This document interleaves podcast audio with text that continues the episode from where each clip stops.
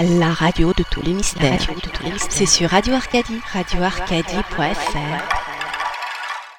Bonsoir à toutes et à tous, j'espère que vous allez bien. Ici Mickaël le Lotus avec vous. Vous êtes sur Radio Arcadie et sur la radio du Lotus en parallèle. Donc euh, voilà, nous sommes ce soir sur les deux radios.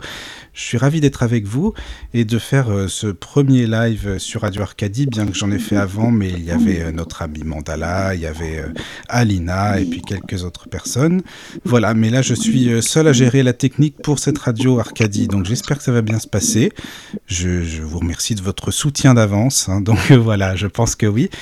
Et je suis ravi ce soir de faire une émission avec une petite nouvelle, hein, comme on dit, qui a écrit il n'y a pas longtemps sur Radio Arcadie, qui s'appelle Emma Bonsoir Emma.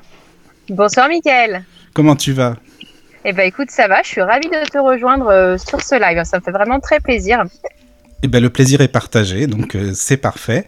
Euh, voilà, donc en fait, pour expliquer un petit peu aux auditeurs, on va, on va leur dire un petit peu comment ça s'est passé. C'est important. Je trouve que c'est bien aussi parce que c'est assez familial, que tout le monde sache un petit peu, voilà.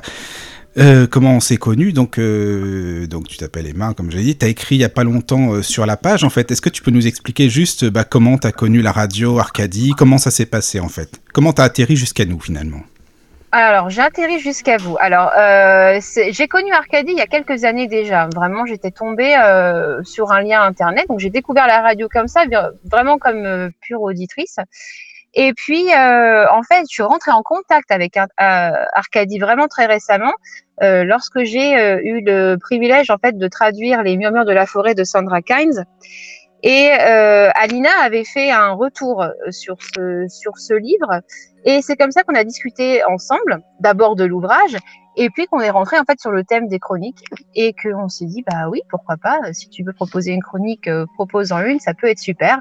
Euh, donne-moi tes thématiques on a fait quelques essais et voilà me voilà parmi vous du coup avec ben, c'est génial c'est génial. Ça fait vraiment plaisir et puis c'est vrai qu'on a beaucoup beaucoup de choses en commun. On a discuté tout à l'heure euh, tu t'intéresses à pas mal de sujets à des thèmes que bah, qui intéressent évidemment que ce soit Radio Arcadie ou la radio du Lotus les deux. Parce que tu parlais de la réincarnation il y a pas longtemps sur la page j'avais vu et c'est vrai que ça m'avait interpellé. Donc pour expliquer aux gens, bah, je t'ai écrit, je me suis permis de t'écrire. Je me suis dit, bah, on verra bien. Elle me dit oui, elle me dit non. Et bah, on écrit et puis on verra bien.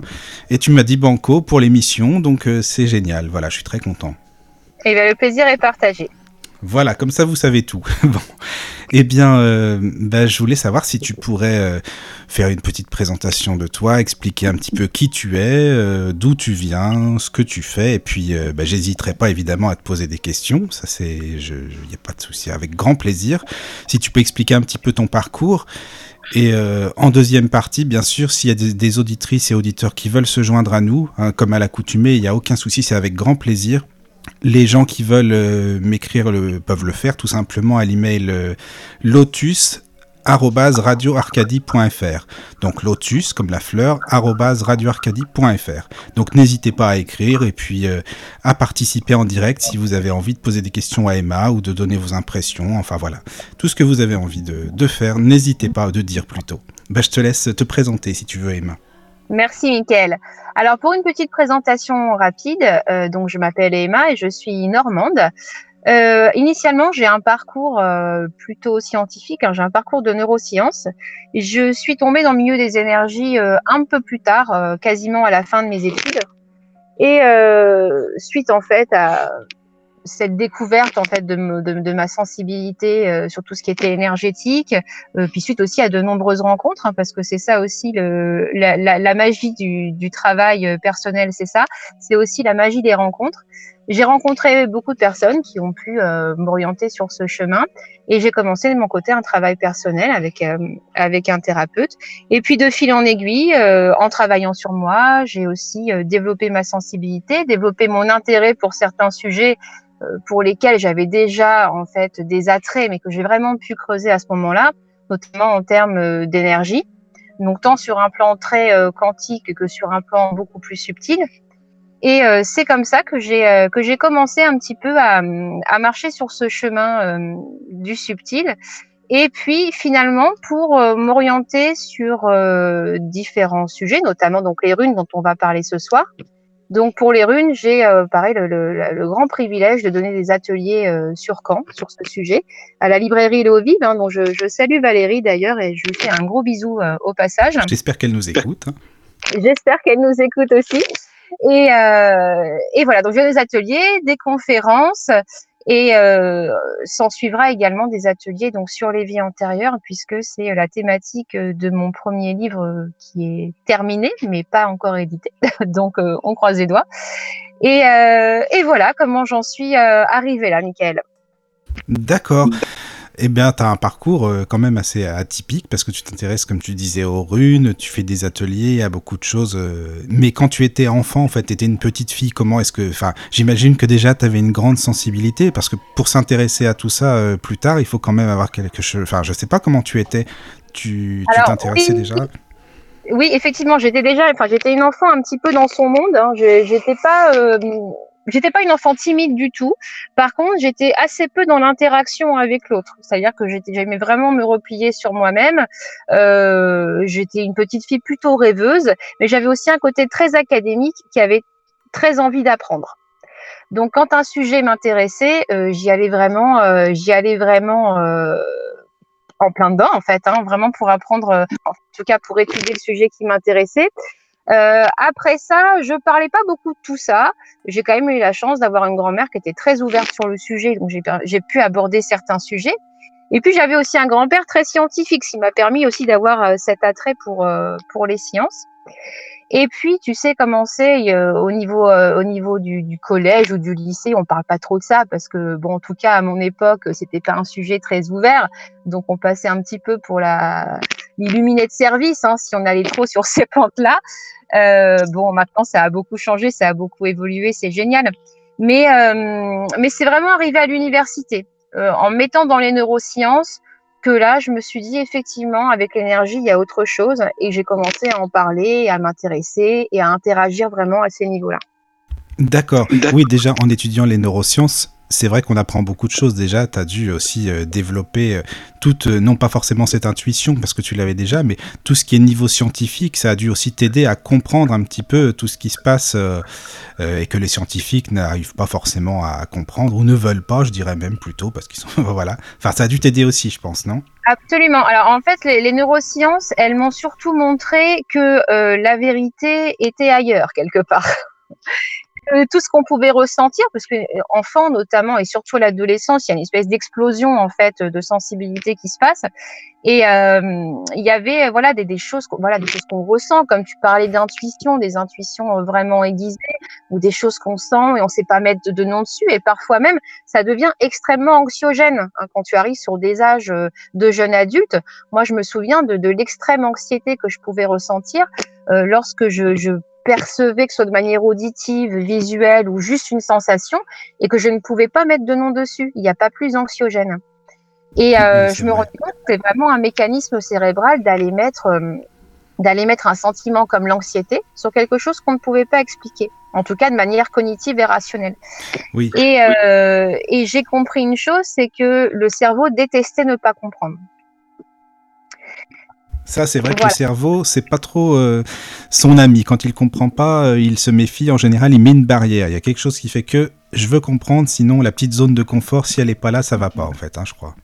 Exactement, exactement. Et c'est là que j'ai voulu un petit peu, euh, si tu veux, faire taire mes peurs, hein, finalement, mes, mes, mes, angoisses à ce niveau-là, et de devenir quelqu'un de très académique. Donc, j'ai beaucoup lu, beaucoup cherché, beaucoup étudié. Et puis, et puis en fait, j'ai fini par comprendre. En tout cas, on m'a amené à comprendre que étudier, être dans l'académique, c'est génial, ça, ça apporte une, une, connaissance sympa, mais il faut pas oublier de ressentir aussi, de s'accorder à ressentir. Oui, c'est vrai, je suis d'accord avec toi pour euh, par rapport à ce que tu dis, parce qu'il bah, y a beaucoup de gens euh, qui lisent beaucoup, c'est vrai, hein, qui lisent énormément, euh, qui pourraient même te citer des chapitres, des paragraphes et tout ce que tu veux de tel ou tel livre, mais si on ressent pas les choses et qu'on les vit pas, c'est vrai qu'on peut pas vraiment les comprendre euh, aussi bien. Je pense que c'est, as raison, c'est vrai. Absolument. Enfin, c'est vers ce chemin-là que j'ai été que j'ai été vraiment guidée avec une grande bienveillance. Et euh, petit à petit, voilà. Alors, ça ne veut pas dire que je ne suis plus quelqu'un d'académique. Hein, ça peut être encore un petit peu euh, mon talon d'Achille. Mais en tout cas, aujourd'hui, euh, j'ai bien compris ce mécanisme. Voilà que avant de lire, enfin avant d'emmagasiner un lot de connaissances euh, important, il est important d'aller en soi et d'aller voir ce qu'on ressent par rapport à ça et de le vivre, comme tu dis, d'expérimenter les choses. Oui, c'est vrai. Mais tu sais, euh, j'ai l'impression que beaucoup de, de gens ont peur d'aller en eux-mêmes. Tu vois, parce que ça fait peur aussi de retrouver certaines choses qui fait qu'on doit travailler sur nous-mêmes tout le temps, quoi. C'est un travail de chaque jour. Et c'est vrai que ça, ça, peut faire peur en même temps, tu vois, d'aller au fond de soi de se dire ça. Mais dire, euh, c'est terrifiant en fait. C'est absolument oui, terrifiant. Euh, Carl Jung le disait, d'ailleurs, il, il, disait euh, qu'il n'y a pas plus effrayant que d'aller chercher la partie sombre de soi-même. Et, et, pourtant, c'est un travail indispensable pour aller réveiller ce qu'il y, qu y, a de beau en nous, de ce qu'il y a de positif, de ce qu'il y a de bienveillant, de, de, de, des énergies lumineuses, mais il faut pouvoir aller accepter ce côté un peu plus sombre qu'il y a en nous et ça demande d'aller travailler euh, sur nos failles, sur nos émotions, sur nos schémas éducatifs, sur notre cher ami l'ego et, euh, sur le mental aussi, qui, a vraiment cette propension à, faire taire les ressentis dès qu'il en a l'occasion. Oui, c'est vrai. Justement, est-ce que tu, voudrais bien nous parler de l'ego? Qu'est-ce que c'est que l'ego pour toi? Parce que ça, c'est une question que je me pose souvent et c'est vrai que des, ben, il y a différentes manières d'interpréter les choses. Alors, selon toi, qu'est-ce que c'est que l'ego? Alors, euh, l'ego, c'est un, c'est un concept de la psyché. Hein, c'est, même pas un concept, c'est une partie de la psyché qui permet à l'être humain de se construire. Donc, faut pas non plus tout le temps le prendre pour un grand ennemi pas beau à voir. Euh, l'ego nous permet de nous construire dans notre enfance. Euh, l'ego, c'est la, la, la façon dont toi tu te perçois, la, la vision que tu as de toi-même. Euh, quand on dit de quelqu'un, voilà, il a un ego surdimensionné ou euh, il a vraiment un petit ego ou il n'a pas d'ego, euh, c'est vraiment la, vision que tu as de toi-même. Alors, il est important parce que tu, dois bien te construire dans cette société, même en tant qu'individu, individu psychique, tu, dois te construire et l'ego, ça en est une partie importante. Après, euh, l'ego adore s'accrocher au concept parce que l'ego est une, est une entité psychique qui adore être rassurée. Il déteste l'inconfort. Il déteste avoir tort aussi. C'est quelque chose, quand tu viens un peu le remuer dans ses certitudes, ça va pas, ça va pas très bien. D'ailleurs, la certitude est un concept égotique. Euh, c'est pour ça ah que oui. quand ah, je suis sûr de telle chose, euh, d'accord. Voilà, quand on discute tout à l'heure, toi et moi, de, de, des personnes qui se positionnent en tant que sachants, moi je sais, moi je, voilà. Ça, c'est des concepts égotiques. Mais euh, voilà, la vérité est un concept égotique parce que ça, ça rassure l'ego de savoir. Si je sais, je suis rassurée, tout va bien, euh, confort total, et le petit ego continue son chemin euh, euh, bien au chaud, quoi. Voilà. Mais après, voilà, moi je le vois pas non plus comme un, ennemi à abattre. L'ego, on vit avec. Euh, je pense que ce qui est important, c'est de le laisser à sa juste place. Euh, ma grand-mère dit souvent de l'ego euh, que c'est comme le passager arrière d'une voiture. Voilà, tu, tu jettes un coup de temps dans le rétro pour voir s'il est toujours bien attaché, si voilà. Et mais il doit pas prendre toute la place. D'accord. Non, mais c'est bien que tu le dises, justement, c'est ce que je voulais savoir, parce que tu as plusieurs écoles, dont deux en tout cas euh, principales. Une qui dit que l'ego, eh ben non, il faut le tuer, euh, limite, il faut pas qu'il soit là, il faut pas qu'il existe. Et, euh, et, une autre école qui dit, bah, comme toi, qu'il est quand même important, l'ego, qui sait pas rien non plus. Moi, perso, je fais partie de, la, enfin, de cette école qui pense comme toi, je trouve qu'il est quand même important, mais il faut travailler son ego, comme on dit. Mais si on n'avait pas d'ego, admettons que l'ego n'existe pas, est-ce qu'on pas du tout de personnalité, on saurait pas euh, définir quelque chose, se décider dans la vie, tu vois, non? Qu'est-ce que tu en penses? Oui, je pense que si on n'avait pas d'ego, au niveau de la, de la personnalité, euh, ça, poserait un problème. Après, je suis d'accord avec toi, en spiritualité, souvent on entend que voilà, il faut, il faut absolument faire taire l'ego, euh, il faut mettre son ego de côté pour comprendre, pour ressentir, voilà. Bien sûr, je pense que l'ego, il faut qu'on lui donne une place juste. Il faut pas qu'il prenne toute la place si on veut s'accorder à, ressentir, à expérimenter les choses. Après, je pense quand même qu'un humain construit euh, de manière équilibrée sur un plan psychologique, ça permet d'en faire aussi un humain qui peut expérimenter les choses de façon plus sereine, si encore une fois, il, peut laisser l'ego euh, l'ego à sa place et, et, pas le laisser prendre une ampleur euh, démesurée. Oui, c'est vrai. Oui, c'est important. C'est ma sensibilité, hein. c'est ma façon de voir les choses. Oui, oui. Encore une fois, elle ne vaut pas vérité. Euh, non, mais euh, elle vaut peut-être pas vérité, mais en tout cas, on a la même. je suis désolé, on a la même vérité si c'est le cas, en tout cas, parce que je le ah ressens bah, de la même manière. Donc voilà, c'était euh, désolé d'en avoir fait une petite parenthèse parce que t'en parlais et puis ça tombait bien. Je voulais en parler depuis un petit bout de temps à la radio, donc voilà qui est fait, c'est parfait. Voilà, donc pour euh, ta petite présentation, là tu parlais justement euh, de ton enfance, euh, de la manière dont tu t'es intéressé à telle ou telle chose, de ta sensibilité. Alors tu parles beaucoup des runes, tu parles, des, enfin là on va en parler bien sûr des runes, mais tu parlais aussi sur la page d'Arcadie de la réincarnation par exemple, des vies antérieures. Donc qu'est-ce qui a commencé à t'intéresser en premier de fil en aiguille Tu es, es arrivé vers quoi en fait? Alors, les, les, arts divinatoires, alors tu sais, quand tu es ado, hein, tu aimes toujours un petit peu ces trucs un peu ésotériques, là, c'est attirant, c'est un petit côté, euh, un petit côté euh, galvanisant hein, d'aller découvrir ce côté-là, mais tu, ah tu le fais. moi, je me souviens euh, être très. on est très influencé par ce qu'on voit au ciné, par exemple, quand on est ado. Et donc, du coup, j'avais une vision un petit peu de charme hein, de l'époque, tu sais, de, de tout ça. Et j'ai commencé à m'intéresser aux arts divinatoires, mais vraiment de façon de façon vraiment à la légère, hein, comme une ado. Mais à côté de ça, j'étais aussi très très empreinte. J'aimais beaucoup la psychanalyse à l'époque et je m'intéressais beaucoup à Freud et à Jung, donc à la construction de la psyché justement. D'accord. Et euh, voilà, donc j'avais ces deux choses-là en parallèle. Je savais pas trop euh, quoi en faire. Et puis, bah, j'ai commencé, bah, comme, euh, comme tout le monde, avec, euh, avec les cartes, les tarots. Et puis, bon, bah, voilà, c'était sympa entre copines, mais ça m'intéressait pas plus que ça. Et puis, un jour, je suis tombée sur les runes. Alors, on pourrait dire par hasard, euh, si tant est que le hasard existe. Mais je suis tombée sur les runes et puis bah, ces cailloux là, ils sont restés longtemps en fait dans ma chambre un petit peu inerte. J'y ai pas touché pendant un moment. Et puis j'ai commencé à les étudier et je les ai remis de côté. Quand j'ai commencé mes études de neurosciences, j'ai mis complètement euh, euh, tout ça de côté. J'étais vraiment dans mes bouquins, dans la science, etc. Euh, et, c'est quand j'ai commencé à me replonger dans le milieu énergétique que je les ai ressortis. Et là, j'ai commencé à les étudier de manière beaucoup plus sérieuse et de m'autoriser à ressentir l'énergie des runes. Pas simplement à tourner les runes et à prendre des, des, significations. Hein. Vraiment à les ressentir et à me connecter aux runes, à me connecter aussi donc aux divinités qui sont associées, hein, qui sont des entités, enfin qui sont des énergies, bien sûr. Hein. On parle de déité, mais ce sont avant tout des, des énergies. Et c'est à ce moment-là que, que là vraiment j'ai fait un travail, euh, un travail plus en profondeur avec les runes. Voilà. D'accord.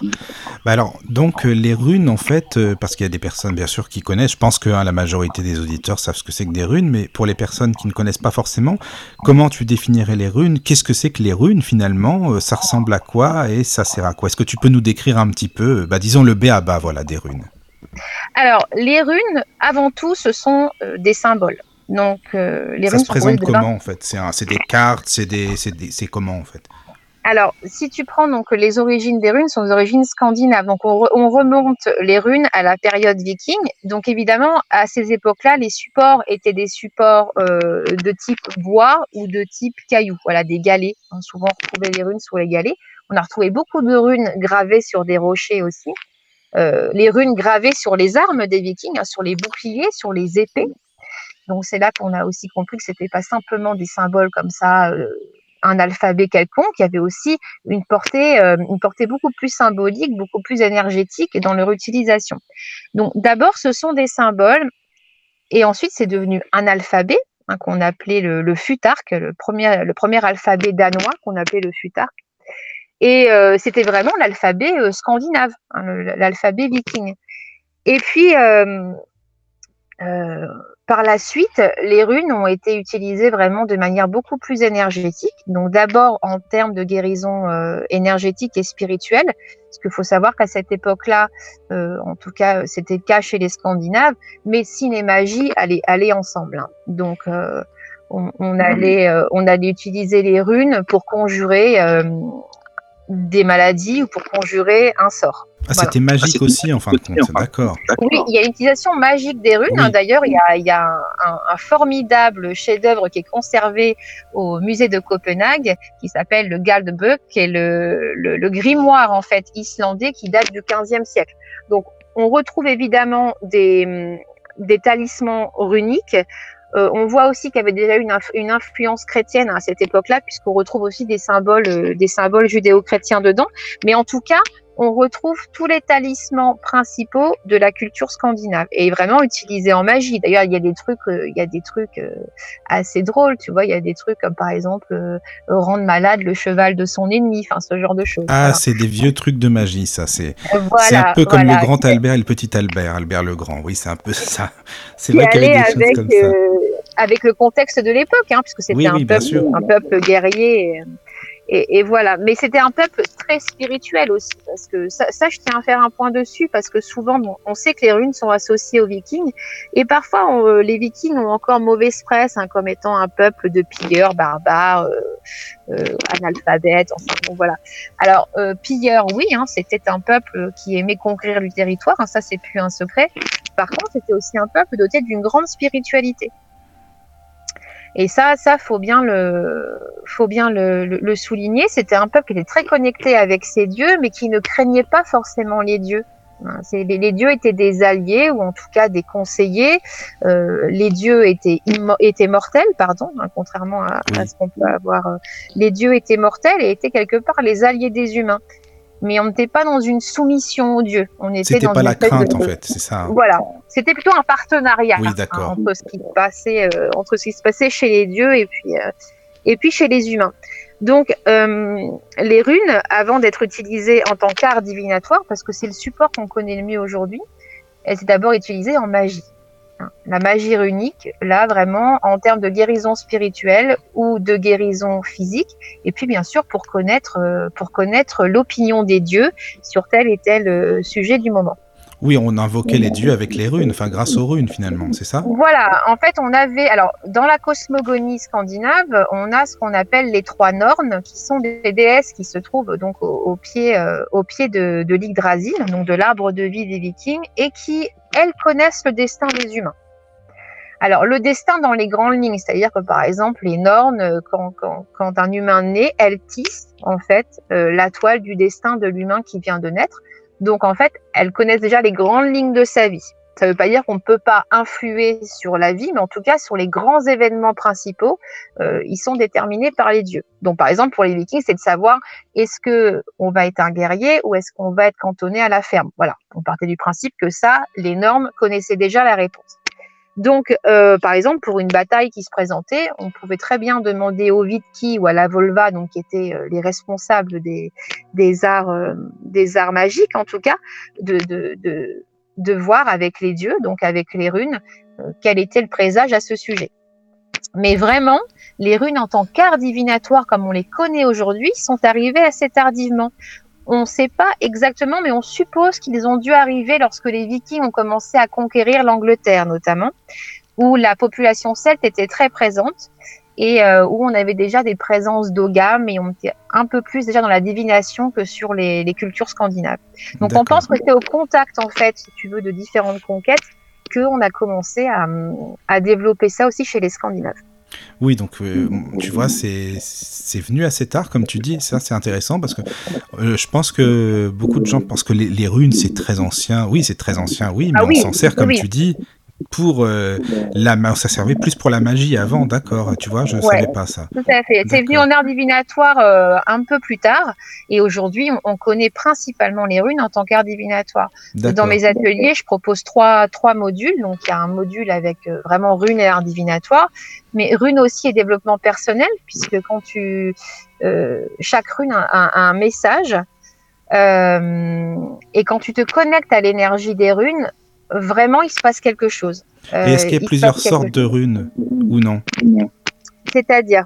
Par exemple, dans les tarots ou dans les oracles, par exemple, tu as plusieurs sortes de tarots. Tu as le tarot euh, de Marseille, le plus connu, mais tu en as d'autres, comme d'autres oracles de Béline, etc. etc. Est-ce que les Ah runes, tu, tu vois?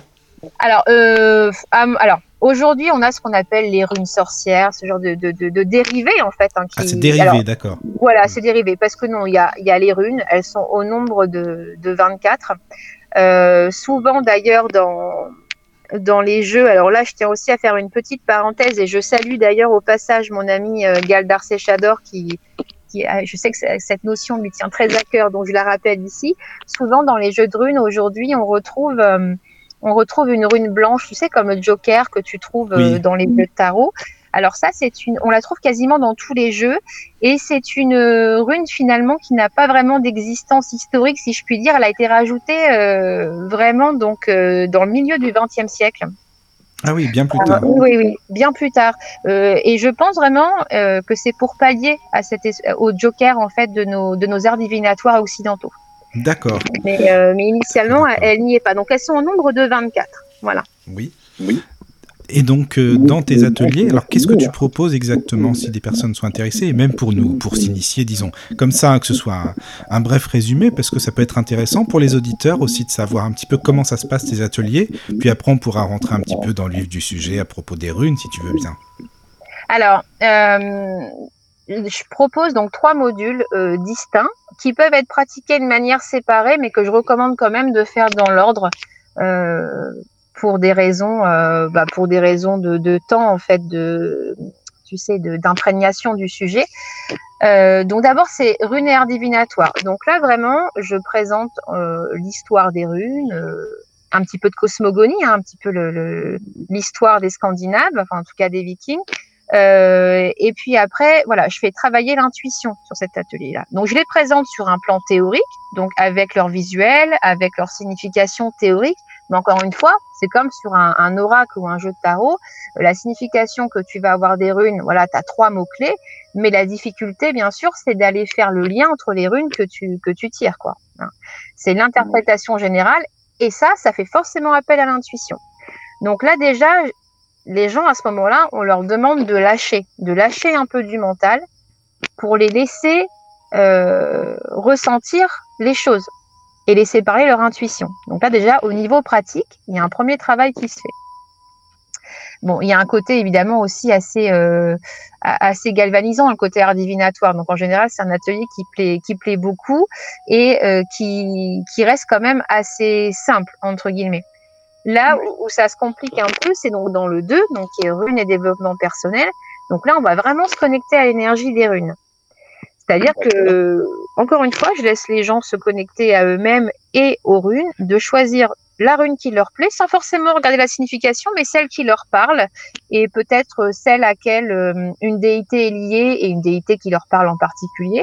Et après, dans la partie pratique, euh, je joue du tambour chamanique, et là, je les laisse se connecter, visualiser la rune qu'ils ont choisie et voir ce qui se passe. Ça, c'est génial parce qu'en fait, c'est inconscient ce qu'ils font. C'est ça, en fait, ça parle à leur inconscient et finalement, Voilà. ça va vers leur énergie, leur propre énergie, c'est ça?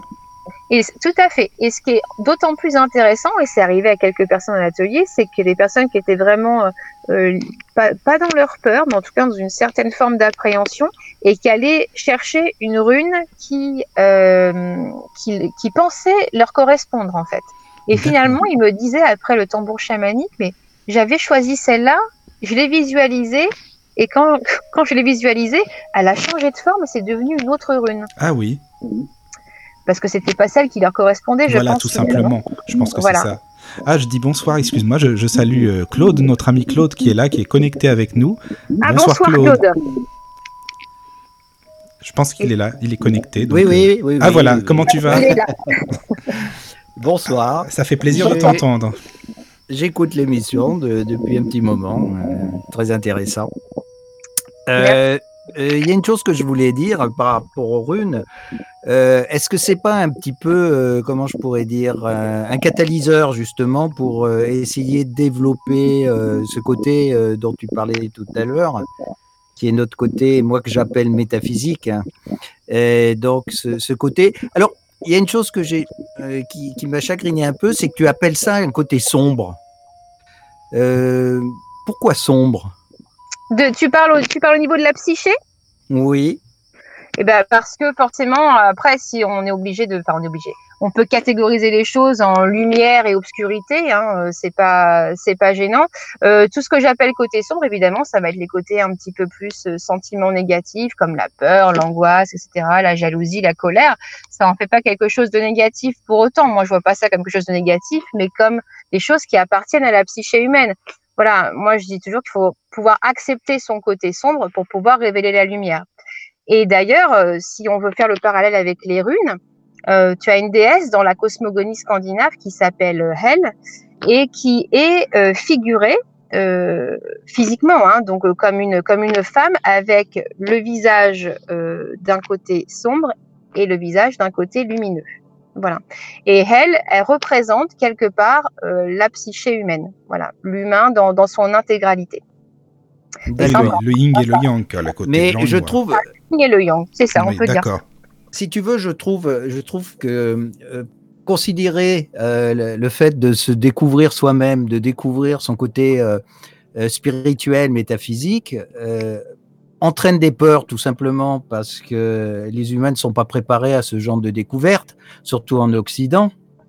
Euh, tu prends un chaman par exemple, il va t'emmener dans des, dans des dimensions, dans des espaces euh, qui peuvent être euh, inconnus pour, pour toi, mais qui vont se passer aussi d'une façon, je dirais, directe. C'est-à-dire qu'il n'y a pas d'intermédiaire et tu vas te retrouver plongé à ce moment-là euh, dans, dans cette partie de, de, toi, justement, qui est cette, cet aspect lumineux, tout compte fait, et euh, qui, euh, lui, va être est présent en chacun de nous, mais qui est effectivement obscurci. Alors, justement, je, je t'en parlais dans les messages, par l'aspect de l'incarnation.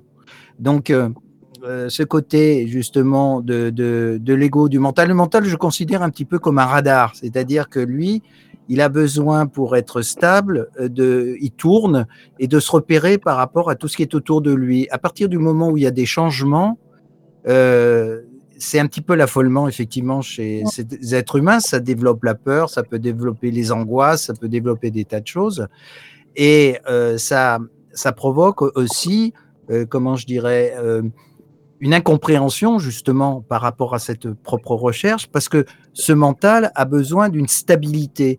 Et je prenais souvent l'exemple par rapport aux gens, par exemple, qui ont subi de, forts chocs euh, comme des enlèvements, des, euh, des choses comme ça. Euh, ils ne peuvent jamais, tu ne peux jamais revenir en arrière. C'est-à-dire qu'à partir du moment où tu as subi ça, tu ne retrouveras jamais ta vie d'avant. C'est pas possible. Ça crée ce qu'on appelle des déplacements du champ de conscience. Et à partir du moment où ça crée ces fameux déplacements du champ de conscience, eh bien, c'est toujours dans le même sens. Tu peux pas rétrograder.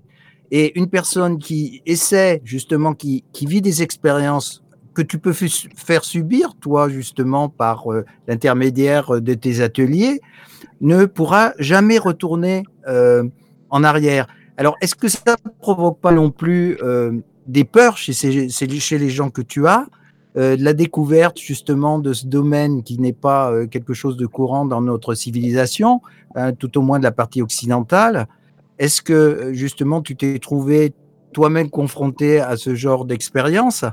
Où euh, tu vis justement, euh, tu arrives à découvrir certains aspects de, toi-même et tu sais très bien que ces aspects vont te permettre d'aller encore plus loin, mais tu ne pourras jamais retourner en arrière, jamais, jamais, jamais. Alors, pour répondre à ta question, je, je, pense que les peurs que les gens peuvent ressentir par rapport aux runes, et il y en a, euh, il y en a. Alors, j'y ai pas fait face directement. Je me souviens juste d'une anecdote euh, où j'étais en salon euh, et je me souviens d'une femme qui passait devant mon atelier et qui a vu écrire une et sa fille a voulu venir me parler et sa mère a dit ah non non non non n'y va pas c'est dangereux les runes voilà donc je pense que c'est basé sur des fausses croyances avant tout et je pense que c'est le lot de beaucoup d'art divinatoire euh, je pense que les, les, runes peuvent être souvent euh, être confondues avec une espèce de spiritisme ou je ne sais quoi. Euh, mais c'est comme les cartes. Hein. Il y, a, y, a des gens qui pensent que les cartes sont dangereuses, qu'elles peuvent ouvrir sur ce qu'ils appellent d'autres portes. C'est le diable, c'est Satan, etc. Voilà, on peut pas refermer. on est plus sur des fausses croyances que sur de, de, de, la vraie peur. Mais là, et là, je te rejoins. Là, c'est vraiment le mental qui vient dire. Euh, voilà, tout, tout à fait. Là, je moi j'y touche pas, ça fait peur. Euh, et puis voilà, on va ouvrir des portes euh, pas possibles et, le mental te montre des trucs, des plans euh, à l'infini sur ce qui peut t'arriver si tu tires une rune. Je pense qu'on est vraiment là-dessus. Moi, les gens qui viennent me voir en atelier, c'est en général soit des gens complètement profanes qui viennent par pure curiosité, ou alors des gens qui ont déjà commencé à travailler le sujet des runes. Et, et c'est vrai que les runes ont cette particularité, enfin à mon sens, de se vivre de l'intérieur. Elles se vivent les runes. Elles, bien sûr, elles peuvent s'appréhender par les livres, en tout cas dans les grandes lignes, la cosmogonie scandinave, leur signification, mais en tout cas, énergétiquement, comme toute énergie d'ailleurs, elles se vivent avant de se théoriser. Et c'est en général à cet atelier-là, au moment où ces gens se connectent aux énergies des runes, où les runes leur parlent, ou parfois ne leur parlent pas. Hein. Attention, c'est pas une évidence. Hein. Euh, je dis toujours, moi, les runes, ça passe ou ça casse. C'est soit c'est un truc qui te porte, soit c'est un truc que auquel tu vas pas du tout accrocher, et c'est ok. On a chacun nos, chacun nos, nos, goûts, nos prédispositions, il n'y a pas de souci. Voilà. Euh, euh, voilà, il n'y a pas de, pas de problème. Et après, donc, oui, excuse-moi. Oui, pardon, excuse-moi de te couper. C'est pour ça, justement, que, que je, te disais tout à l'heure que, que, les runes, ou comme les cartes, hein, ou la boule de cristal, ou autres, sont des catalyseurs en réalité qui permettent justement aux gens de se découvrir. Alors, effectivement, ça, eux, bah, comme la plupart des humains, hein, quand il se passe quelque chose, on, reporte toujours euh, la faute sur celui qui est en face ou voilà ou sur l'objet qui est en face. Et là, c'est un petit peu la même chose, c'est-à-dire qu'à partir du moment où euh, ça débloque, euh, disons certaines choses, ça veut dire que ça déplace vraiment le champ de conscience. À partir de ce moment-là, on va euh, justement dire, bah, effectivement, ça peut être dangereux parce que c'est à cause des, runes qui sont le support, ou c'est à cause d'une boule de cristal, ou c'est à cause des cartes de tarot, etc., etc. Alors qu'en réalité, c'est une transformation intérieure qui, se produit et qui peut amener justement à, cette, à ce, phénomène de, peur justement ou de d'instabilité ou si tu veux de de perdition un petit peu quelque part. C'est l'inconnu, par, rapport à la recherche que l'on fait, quoi. L'inconnu qui fait, peur. L'inconnu, voilà, tout à fait. Non, non, tout, à fait. Et comme tu dis, Claude, là où vraiment, euh, où vraiment on observe ça régulièrement, c'est attribuer la faute toujours à l'extérieur.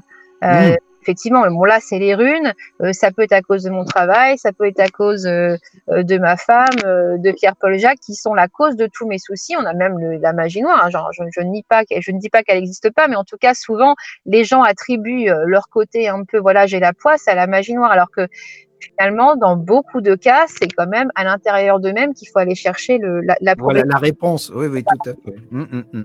Donc, euh, donc effectivement, c'est pour ça que je trouve que les runes sont un formidable travail de, euh, un outil de, de, de travail euh, et de développement personnel vraiment très, très puissant. Et elles réveillent aussi beaucoup d'émotions chez les gens. Et c'est très touchant ce genre d'atelier. Mais justement, c'est ce que j'allais te poser comme question. Qu'est-ce que ça peut réveiller chez les gens comme émotion par rapport à leur vie, en fait? Ça peut révéler leurs problématiques du moment, mais euh, des choses qu'ils avaient, par exemple, qui, qui, peuvent nier. Parfois, on peut partir sur des problématiques familiales, par exemple. Hein. Il y, a, y, a, une rune hein, qui dénote très bien la famille.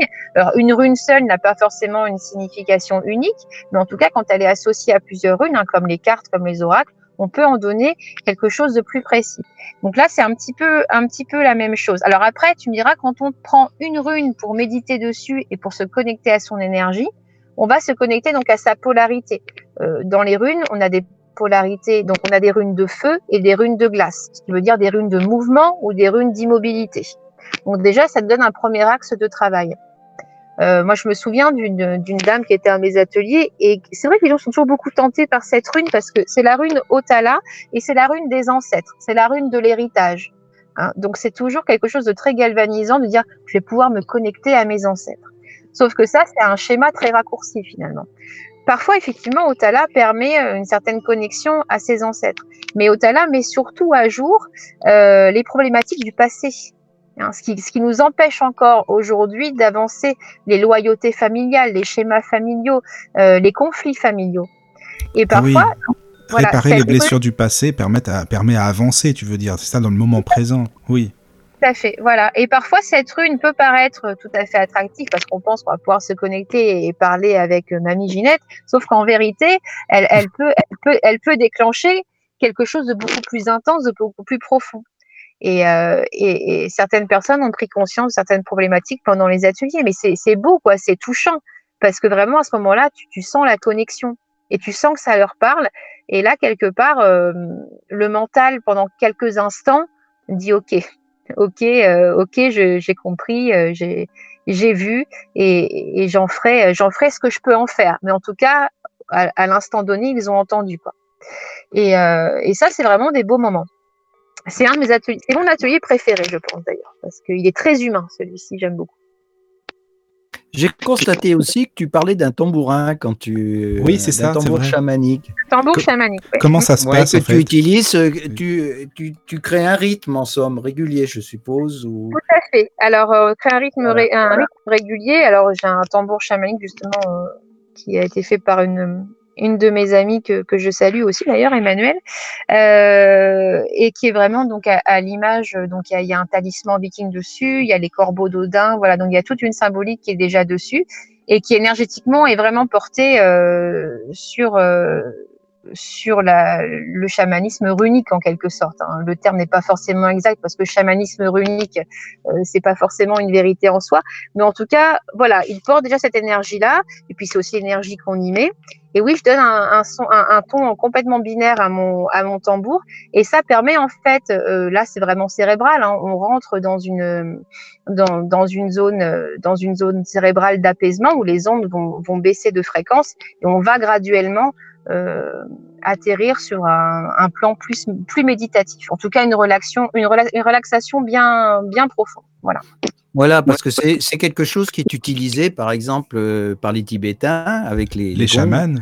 Par les chamans, euh, par les sorciers yaki aussi, justement, euh, par des rythmes réguliers, où ça peut être des chants. À partir du moment où tu crées une vibration qui est régulière et qui provoque effectivement euh, cet état d'éveil, de, quelque part. Donc, euh, oui, je vois que tu as tous les instruments nécessaires pour mettre les gens dans un état particulier, quoi, tout compte fait. Le, voilà, l'idée, c'est qu'ils se sentent vraiment sur eux-mêmes à ce moment-là.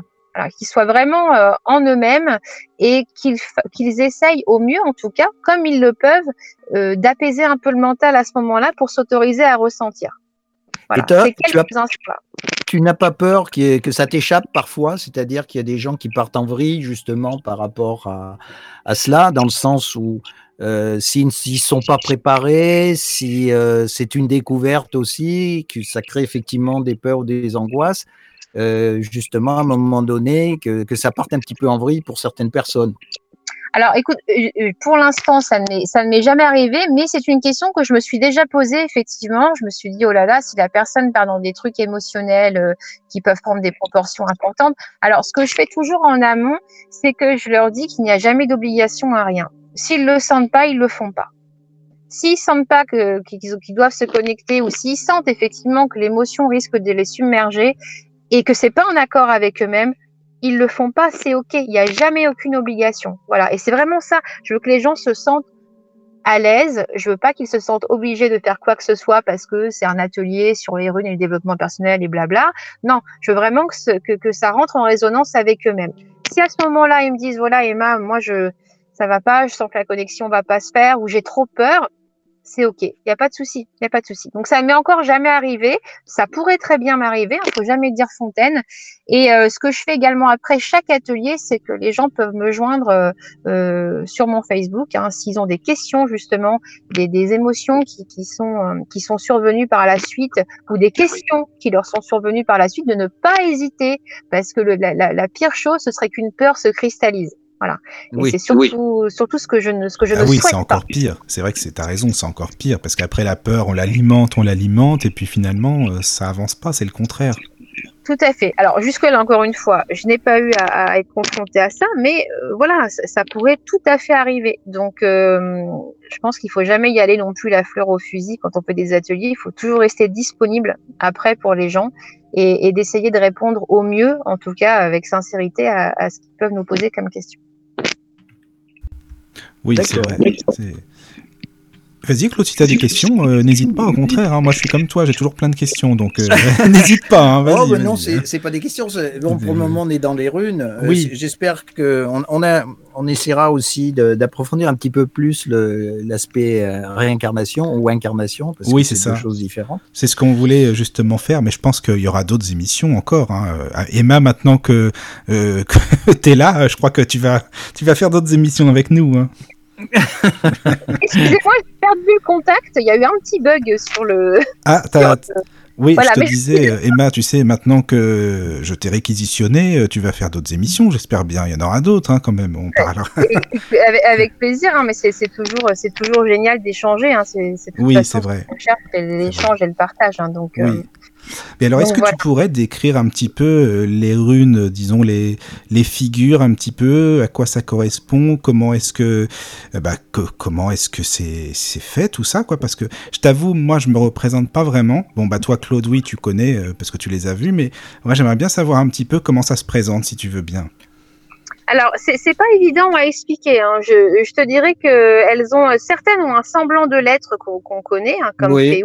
peut avoir ressembler au F, euh, comme Munio qui peut ressembler euh, au P, à Galas qui peut ressembler au H. Alors, c'est notamment fait de, de, en général, il y a trois, euh, trois ou quatre segments hein, dans une rune. Ce sont des symboles relativement simples d'écriture. Mais attends, quand tu dis Galas, par exemple, c'est quoi? C'est les noms de, de quoi de... Galas, voilà, c'est le nom de la rune, hein, qui, qui, est d'ailleurs la lettre H hein, dans, dans, le futark. Donc, ça a un semblant de H. Ça ah ressemble un peu à notre H, pas tout à fait. Et à Galaz, pour donner un exemple justement, pour revenir euh, sur ce que disait Claude sur le côté sombre et, lumière, euh, à Galaz, c'est une rune. Euh, il n'y a pas de, bonne ou de mauvaise rune à mon sens. Il n'y a que des, des, des symboles qui s'équilibrent et des notions qui s'équilibrent entre elles. Donc Agalaz a souvent mauvaise presse. Hein. C'est souvent la rune qualifiée de grêle, de destruction. Euh, euh, voilà, c'est vraiment celle qui, qui, qui, détruit tout sur son passage. Et c'est une rune euh, d'une relative immobilité aussi. Sauf que je dis souvent dans mes ateliers, mais ok, Agalaz, elle va, elle va venir chambouler les choses. Elle va, elle va venir nettoyer votre chemin. Nettoyer le chemin n'est pas forcément quelque chose de négatif on peut nettoyer le chemin pour faire place nette à autre chose. Oui, en fait, c'est. Qu'est-ce qu'on entend par négatif? C'est ça le, souci, parce que. Voilà, après dans le négatif, c'est bien la pensée occidentale de ce qui est négatif ou de, la polarité de ce qui est euh, négatif ou positif. Parce que tel que tu le dis, moi j'imagine bien euh, enlever l'ombre pour aller vers la lumière, c'est-à-dire l'ancien homme pour aller vers le nouvel homme, comme on dit en alchimie. C'est ça ou non ça, un peu? ça, peut être tout à fait ça. Tout dépend du tirage que tu fais après, avec les runes avec lesquelles Agalas va être associé.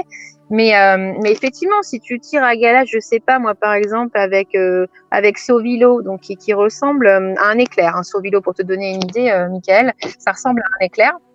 Sovilo, c'est la rune du succès, c'est une, une rune solaire, une rune de mouvement, euh, une rune d'épanouissement.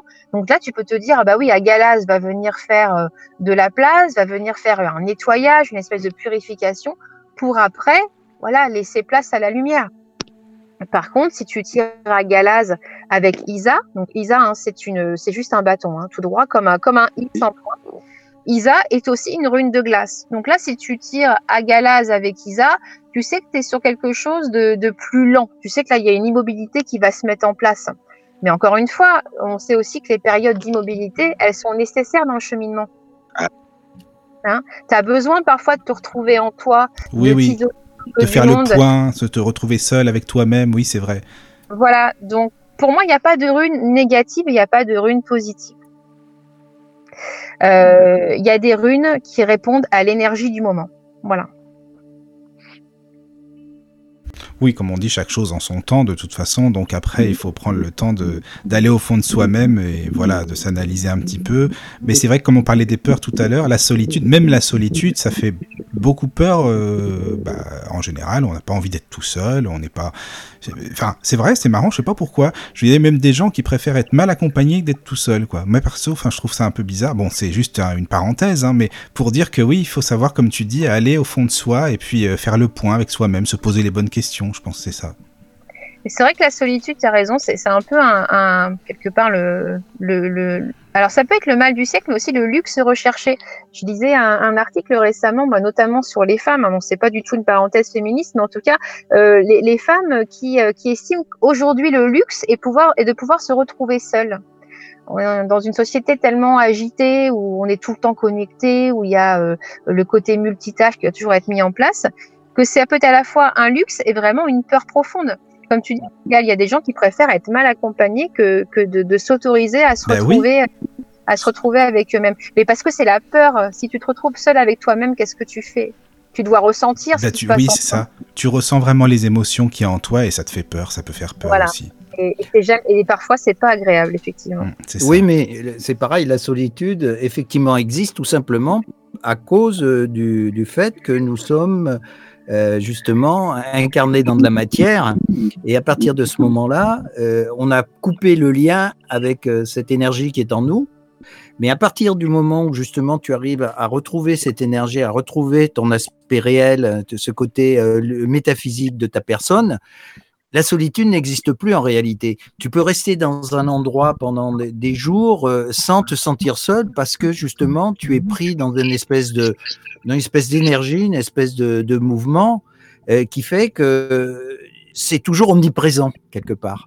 Tu vois ce que je sais pas si j'arrive à exprimer le, la chose correctement. Là, là, là tu prends peut-être euh, le, le, le, côté en fait qu'on fait tous partie d'un tout finalement, qu'on est tous reliés, hein, on est tous reliés entre nous certes, mais on est aussi reliés euh, à l'unité quoi. Hein, c'est Disons oui, oui, oui et non. Donc euh, effectivement, on est relié, euh, on est relié à une, certaine énergie, à une certaine force euh, créatrice, à quelque chose dont on peut donner de multiples noms.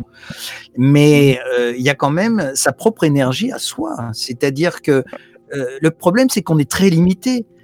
on parle de choses donc dans ce monde qui est, qui est la planète Terre, dans une incarnation, dans un monde tridimensionnel dans lequel on est pris par l'espace et le temps, par un monde qui va très vite, qui change très vite justement, et euh, tout simplement parce que euh, ce côté-là, euh, notre côté justement métaphysique n'apparaît pas et ne peut pas contrebalancer justement ce, côté-là. Ça provoque effectivement ce genre de choses comme la, solitude ou comme un certain déséquilibre chez, certaines personnes, etc. Ça provoque tout ce qui se passe un petit peu sur la planète aussi quelque part.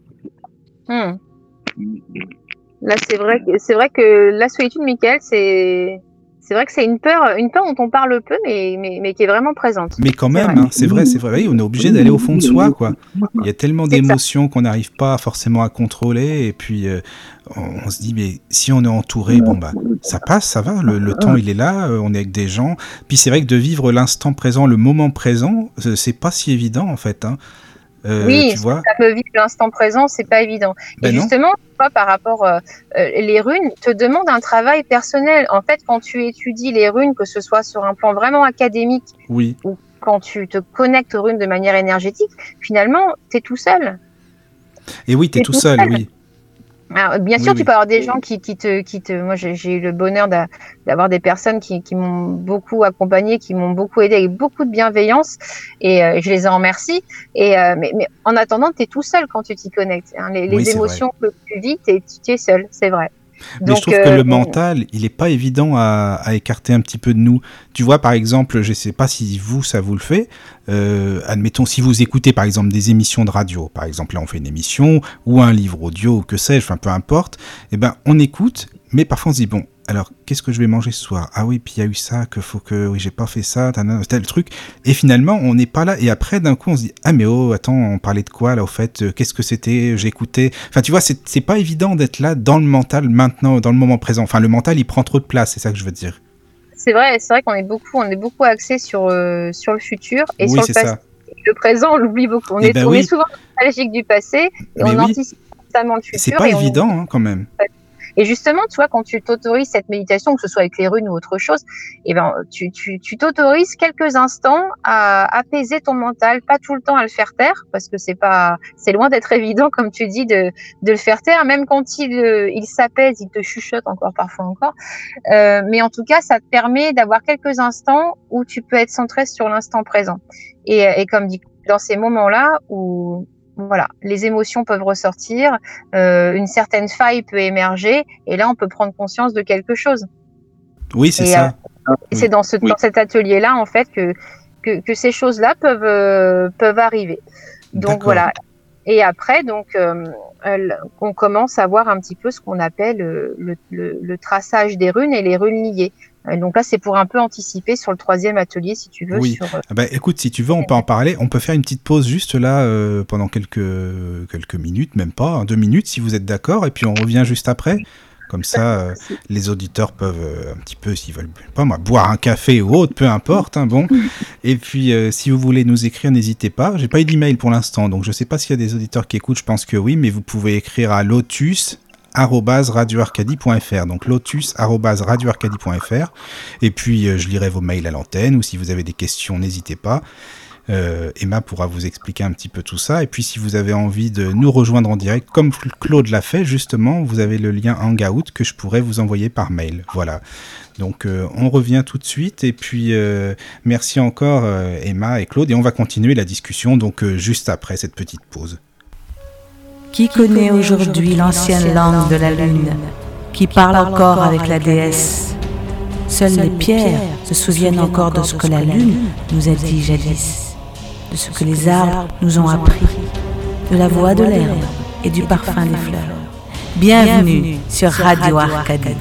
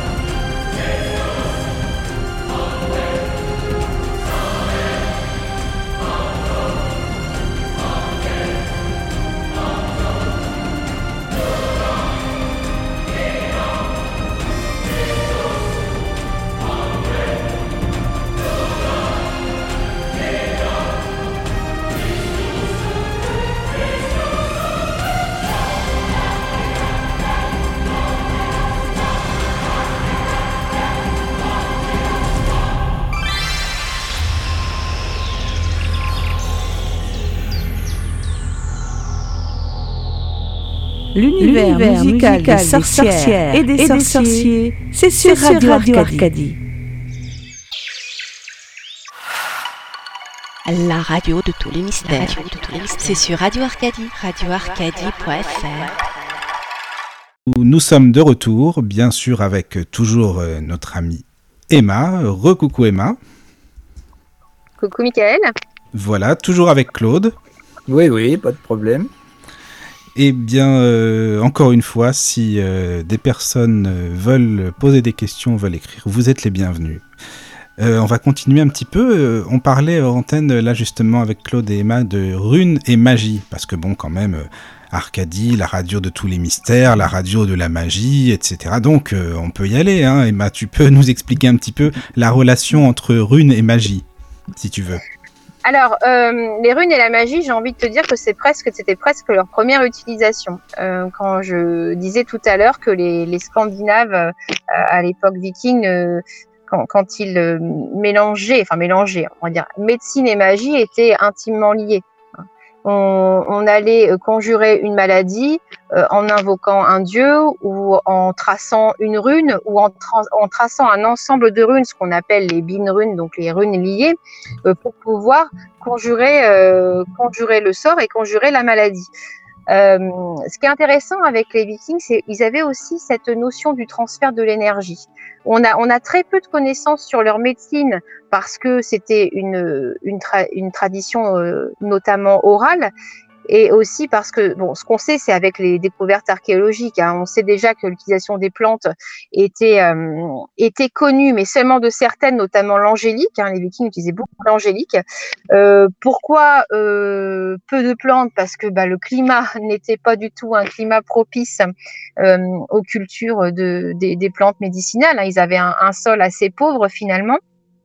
On sait, on sait aussi qu'ils étaient très attachés donc aux soins dentaires. Euh, C'était des, choses qui, qui qu'ils connaissaient assez bien. Je, suppose qu'ils expérimentaient surtout la douleur, euh, malheureusement, de, ce genre de pathologie.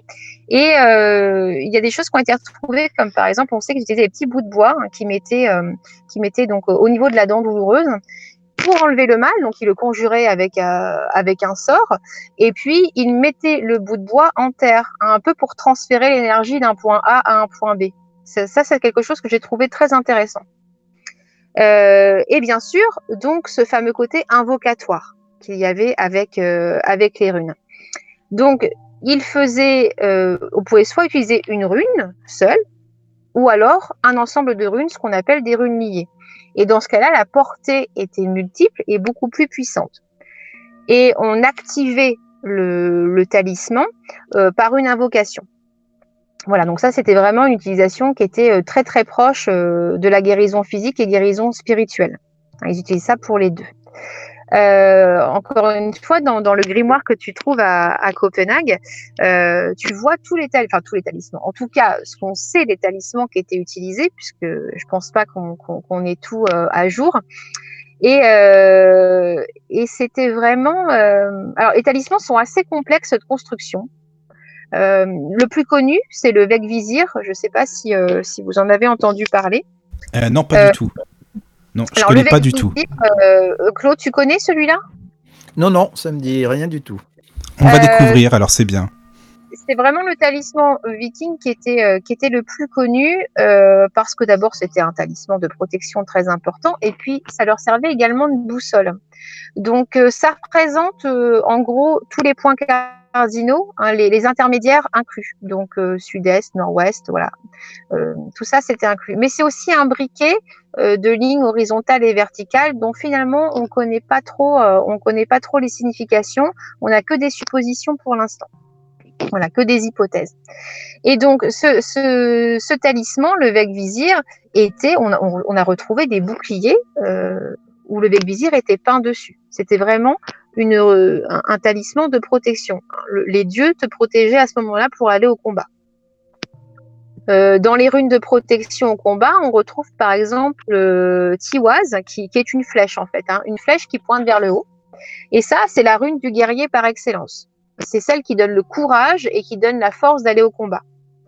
Et euh, Tiwaz, on la retrouve gravée sur de, de, nombreuses épées vikings. Voilà.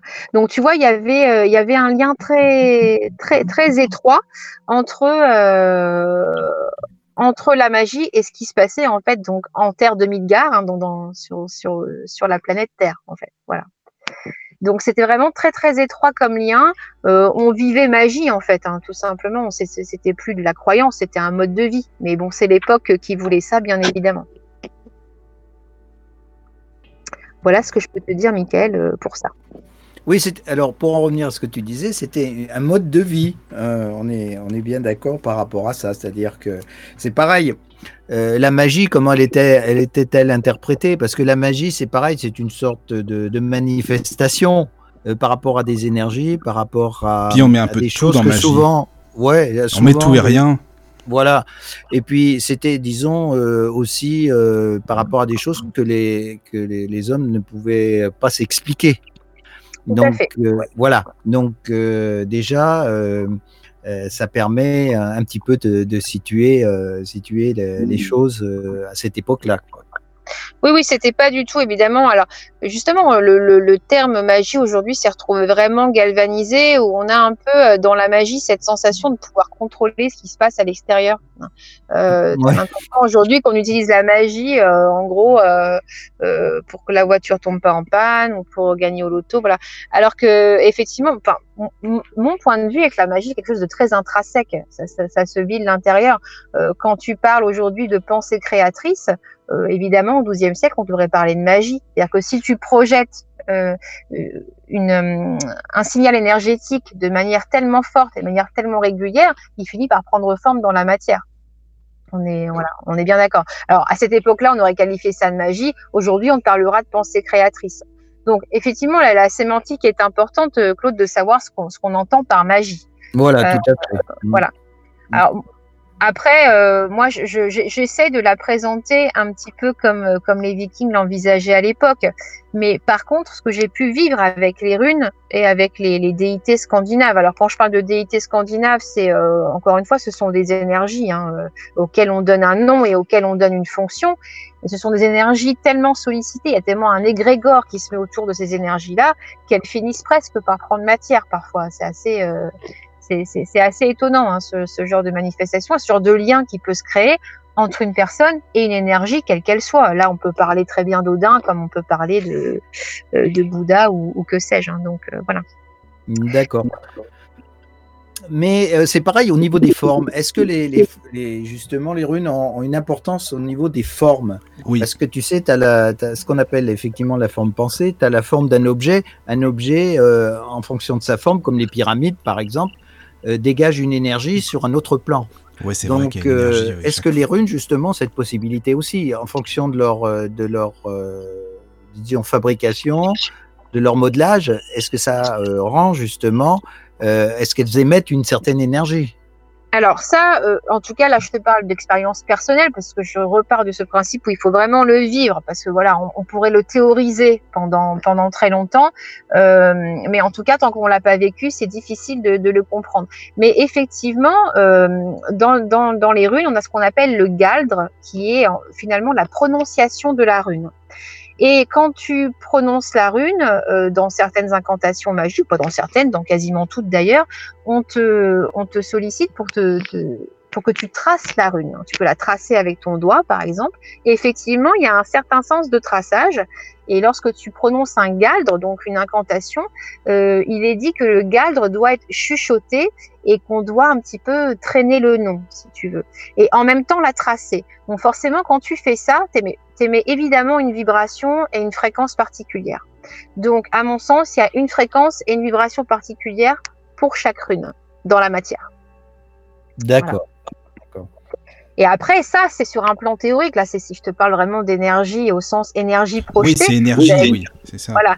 D'ailleurs, tu as, une méthode qu'on appelle la méthode de la projection runique, hein, qui, qui Ah, est c'est quoi, ça finalement la- Alors ça, c'est euh, une méthode méditative, euh, qui ou méditative ou d'ailleurs aussi, euh, d'ailleurs aussi purement énergétique, euh, où tu projettes une rune dans un but bien précis. Donc bien souvent, ce sont des méthodes qui sont employées pour les, les guérisons, en tout cas pour aider aux guérisons, puisqu'une rune ne guérit personne, mais en tout cas, son apport énergétique peut euh, peut, peut aider. Voilà. Et donc, c'est visualiser. Tout simplement, tu visualises la rune de ton choix, donc celle qui va correspondre à ta problématique, et euh, tu la visualises vraiment euh, comme plein de petites runes en même temps. Et sa projection, donc, va forcément atterrir sur un objet. Donc, bien souvent, hein, c'était quelque chose qui était utilisé pour la guérison, hein, où on pouvait, je sais pas moi, projeter par exemple la rune de la guérison sur un membre malade et, euh, et espérer que cette euh, projection mentale puisse apporter un bien-être supplémentaire à la personne. Voilà. Donc là, on est vraiment sur un terme, sur une, un terme énergétique. Là, oui. Là, oui. Même la matière au toucher, parce que euh, Claude, il a raison, on parle de la forme, mais même les objets, on le ressent bien, il y a des matières qu'on touche, on se dit, mais ça, ça me parle, ou ça, non, pas du tout, c'est agréable au toucher, je me sens bien, tu vois, c'est ça aussi, certainement. Et c'est intéressant que tu me parles de ça, parce que souvent, dans mes ateliers, on me demande, mais euh, parce que les gens aiment, aiment confectionner leur propre jeu de runes, et je trouve qu'ils ont tout ouais, je trouve qu'ils ont tout à fait raison, il n'y a, il y a, pas, il y a pas mieux que d'avoir son propre jeu, et souvent, ils me demandent, mais, mais quel support je dois prendre? Alors là, c'est toujours une question un peu, un peu, un oui. peu borderline. Il n'y a pas de je dois prendre. Qu'est-ce qui vous Qu'est-ce parle qui te parle? exactement? C'est ça. Ben oui. Même si effectivement les Vikings à l'époque, ben, ils avaient ce qu'ils avaient. Hein, donc c'était avec du bois, euh, avec des bois conducteurs, notamment le frêne hein, qui, ou l'if, qui, qui étaient des bois euh, très utilisés par les peuples scandinaves. Euh, mais on peut très bien faire ça sur du pommier, sur du chêne, quelque chose qui nous parle, sur des galets. Il y a même un artisan canet qui fait ses jeux de runes sur de la céramique, voilà, parce que lui, ça lui parle. Voilà. Il euh, n'y a pas, euh, y a, encore une fois, euh, on a très peu de traces écrites de tout ça. Donc, aller, euh, aller sortir des vérités, euh, outre les vérités archéologiques et historiques, c'est un leurre. Donc, toujours aux gens, voilà, faites-vous ce qui vous semble juste. Si vous aimez les pierres, faites sur une pierre. Si c'est le bois qui vous appelle, faites le bois. Le faites pas simplement pour, euh, pour répondre à la série que vous avez vue. Faites-le parce que ça vous parle. Oui. Voilà. Donc effectivement, le support énergétiquement, je pense, a son importance également. Et la matière aussi, comme tu disais, Claude, a son importance aussi. D'accord. D'accord. Et comment ça Et... se passe Pardon, Claude, vas-y. Oui, oui, je voulais dire, euh, par rapport au signe, c'est marrant parce que ça me rappelle un petit peu, euh, tu, me parles des, tu parlais des symboles donc, qui sont dessinés au, dans, avec le doigt, euh, par mmh. exemple, sur du sable. Ça me rappelle un petit peu le Reiki aussi, où tu as des symboles que tu représentes d'une façon visuelle ou en les dessinant d'une façon visuelle aussi. Et qui sont des signes énergétiques justement qui correspondent à certaines choses. Bah, tu sais, je pense que, que, que, tout est imbriqué finalement. Que, oui, absolument. oui, oui, tout à fait. Tout à fait. Là, je suis d'accord. je pense que voilà, c'est la compréhension énergétique qui se traduit sous différentes manières. Euh, et c'est ça qui est fascinant en fait. tu vois des populations. Je fais souvent le parallèle avec un peuple que j'adore aussi, qui est, est l'Égypte antique. C'est vraiment une population, enfin un peuple je trouvais euh, incroyable. Et souvent, je fais le parallèle entre les Scandinaves et, les Égyptiens de l'Antiquité. Et, euh, ils étaient si éloignés géographiquement. Et, finalement, ils, avaient euh, une appréhension énergétique. Alors, les Égyptiens étaient beaucoup plus calés sur certaines choses, bien sûr. Mais en tout cas, sur le côté énergétique, sur le côté cosmogonie, tu, vois, des, points communs qui sont assez flagrants. Bon, je trouve ça incroyable en fait. Je pense que juste l'humain, l'humain sait. Mais c'est que là, tu te dis, voilà, la vérité, elle est universelle. Tu sais, il le sait, l'être humain. Et c'est ça qui est intéressant justement, c'est que les mots sont différents, hein, le lexique est différent, la manière de voir les choses, mais le fond, il reste le même. Et c'est ça qui est intéressant. Tout à fait. Je, je suis d'accord avec toi, Michael. Voilà. Donc euh, voilà. Donc sur, sur le côté rune et magie, c'est ce que je peux vous dire. Si vous avez des questions qui vous viennent, n'hésitez pas parce que. Faut pas hésiter. Euh, hein. Pour l'instant, il n'y a pas de mail. Hein. Les, gens n'ont pas écrit, donc euh, est-ce qu'ils écoutent? Je pense que oui. Il y a certainement des auditeurs quand même. Mais si vous avez envie d'intervenir, encore une fois, allez-y et par mail également. Voilà. moi, j'aurais une, question parce que tu sais, tu parlais d'un jeu de runes. Il y a tant de, de runes, d'accord, mais par exemple, le tarot, tu prends le tarot de Marseille, admettons, tu tires quatre lames admettons. Hein. Et, les runes, est-ce qu'il y a un chiffre spécifique? Euh, Comment ça se passe en fait?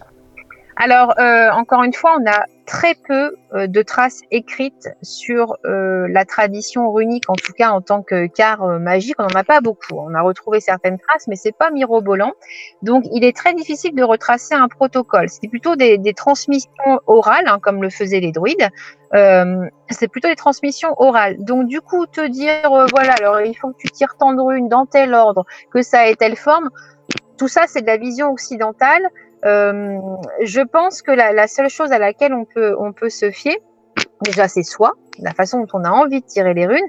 Et je, je pense aussi qu'on peut peut-être partir sur le, le, les trois normes, les trois normes qui représentent le passé, le présent, le futur. Mais comme tu retrouves hein, dans les oracles ou dans dans d'autres dans d'autres arts divinatoires, hein, tu retrouves ça, hein, le tirage de trois lames. Ah oui, tu les retrouves bien sûr dans pas mal d'oracles, c'est vrai, ah. oui. Que bon, on, on peut euh, on peut trouver euh, cette interprétation runique en disant voilà, c'est souvent d'ailleurs dans les livrets, c'est appelé le, tirage des trois normes. Ça, correspond au passé, au présent, au futur, et donc à ces trois, à ces trois, euh, trois déesses qui, qui, qui, qui tissent en fait ta destinée. Euh, voilà. Sinon, après, non, il n'y a pas de, il a pas de règle de tirage de runes. Je sais qu'il y, a certaines personnes qui, qui prennent les runes, qui les jettent en l'air et qui interprètent celles qui sont, euh, qui sont posées, ah, qui retombent. Ah oui. visible. Voilà. Il y en a d'autres qui, euh, qui, qui, les tirent dans leur petit panier. Euh, ou voilà.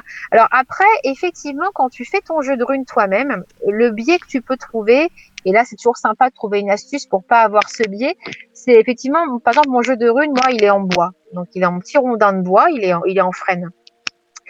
Et c'est difficile de faire, euh, de faire des runes exactement de la même taille, exactement de la même épaisseur. Et tu peux te dire, au bout d'un moment, quand tu pioches tes runes, tu finis par sentir et inconsciemment, pourquoi pas, à reconnaître de quelle rune il s'agit. Donc là, tu te retrouves dans un biais finalement. Donc c'est peut-être là le petit bémol, je dirais, si vous voulez créer votre jeu, essayez de faire au plus homogène possible au niveau de la taille et de l'épaisseur de vos runes. Voilà, pour pas vous retrouver à dire non non celle-là elle est pas bien, je sais c'est à Galaz, euh, c'est pas le moment qu'elle sorte. Voilà, ce serait un petit peu un petit peu dommage. c'est un peu dommage, oui. Hmm. Voilà. Donc, euh, donc voilà par rapport, euh, par rapport euh, au jeu et aux biais qu'on pourrait trouver. Et au tirage, j'ai envie de dire, laissez parler votre intuition, c'est ça le plus important. Mais c'est ça, c'est l'intuition. Laissez parler le cœur, laissez parler l'intuition et essayez d'écouter, non pas forcément l'ego ou le mental, mais justement les ressentis. C'est vrai, je pense que. Si vous voulez, euh, si vous voulez sortir trois runes, parce que voilà, il, faut justement que votre mental soit s'apaise sur le passé, le présent, le futur. Faites, faites ainsi. S'il vous en faut une parce qu'il vous faut l'énergie du moment, faites comme ça aussi.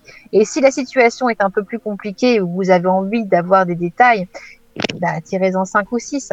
Par contre, ce qui est aussi très intéressant au niveau énergétique avec les runes, et ça, je, mais c'est aussi valable avec les tarots, avec les oracles, c'est que tu peux très bien poser une question à ton jeu de runes, et finalement, c'est pas ça qui sort. C'est souvent ce que tu as Ah à oui. l'esprit qui va sortir, et pas ta question. Si vraiment euh, tu poses une question sur ton travail, parce qu'effectivement, c'est un, un de tes soucis euh, actuels, mais que la vraie problématique, elle est pas là, eh bien, c'est pas ça qui va sortir. Ce sera pas ton travail qui va sortir. En tout cas, ça n'aura rien à voir avec ta question initiale. Mais attends, mais c'est pas comme c'est pas de la voyance en fait, parce que là, quand tu dis ça va sortir telle chose par rapport à tel moment de la vie, comme le travail et autres, on peut pas, euh, on peut pas Alors, assimiler déjà- ça à de la voyance. Voilà, déjà, moi, le terme voyance, Oui, euh, c'est pareil moi aussi justement. c'est quelque ça. chose que je trouve trop galvaudé. C'est vrai. Je pense pas qu'on puisse prédire l'avenir au sens euh, au sens littéral du terme. Moi, je pense qu'on peut peut-être euh, avoir l'intuition de certaines situations, une intuition sur certaines énergies qui vont s'enclencher. Oui. Mais Mm. en tout cas, voilà, prédire l'avenir, pour moi, c'est quelque chose. C'est c'est C'est même pareil. plus compliqué que ça parce que l'avenir est conçu de, est, est multiple. C'est-à-dire que effectivement, c'est pour ça que souvent il y a des voyants qui se trompent, ou des, médiums qui se trompent dans l'avenir parce que euh, ils, tombent, ils voient effectivement quelque chose qui va se produire, mais c'est une, des facettes de l'avenir et qui ne se produira pas obligatoirement. C'est un petit peu comme exemple, hein, c'est très simple. C'est quand tu marches dans la rue, tu tournes à gauche, tu vas avoir un avenir. Tu vas tout droit, tu vas avoir un autre avenir. Tu tournes à droite, tu vas avoir un autre avenir. Ce que je veux dire, c'est que oui. voilà, c'est et on en revient à ce qu'on disait tout à l'heure. On doit vivre dans le temps présent. Se projeter dans le futur ne sert strictement à rien dans le sens où le futur, on est en train de le construire par l'instant présent. Donc à partir du moment où on bifurque, et on aura un avenir différent. Donc c'est pour ça que c'est très difficile de, de pouvoir se projeter et de, de, de projeter euh, l'avenir euh, justement par l'intermédiaire de, de, de, de cartes ou, ou de boules de cristal ou autre, parce que justement, euh, il est tout le temps en mouvement, continuellement, continuellement. t'es- puis tu as ton libre arbitre. hein, c'est Oui, comme un ça. jeu de chèque. hein. Si tu bouges la pièce, euh, la pièce qu'il faut, et ben la, la tournure du jeu sera complètement différente. Donc vrai. euh, pour moi, les runes ne sont pas un- un- ne sont pas là pour prédire l'avenir. Ce sont des alliés. Euh, des, des conseillères parfois euh, qui, qui vont juste montrer l'énergie du moment et effectivement montrer les possibilités du moment mais ce n'est jamais figé Oui, j'aime bien quand tu dis des alliés, des conseillères, parce qu'on se sent euh, plus proche, justement. Je trouve que c'est quelque chose de ra- plutôt rassurant, tu vois. Et je, je, alors après, faut les vivre encore une fois, parce que j'allais dire, elles sont rassurantes. Alors Oui. ça, c'est une question mentale aussi, dire ah les runes me rassurent, euh, voilà. Euh, ça aussi, c'est le mental qui se met en place.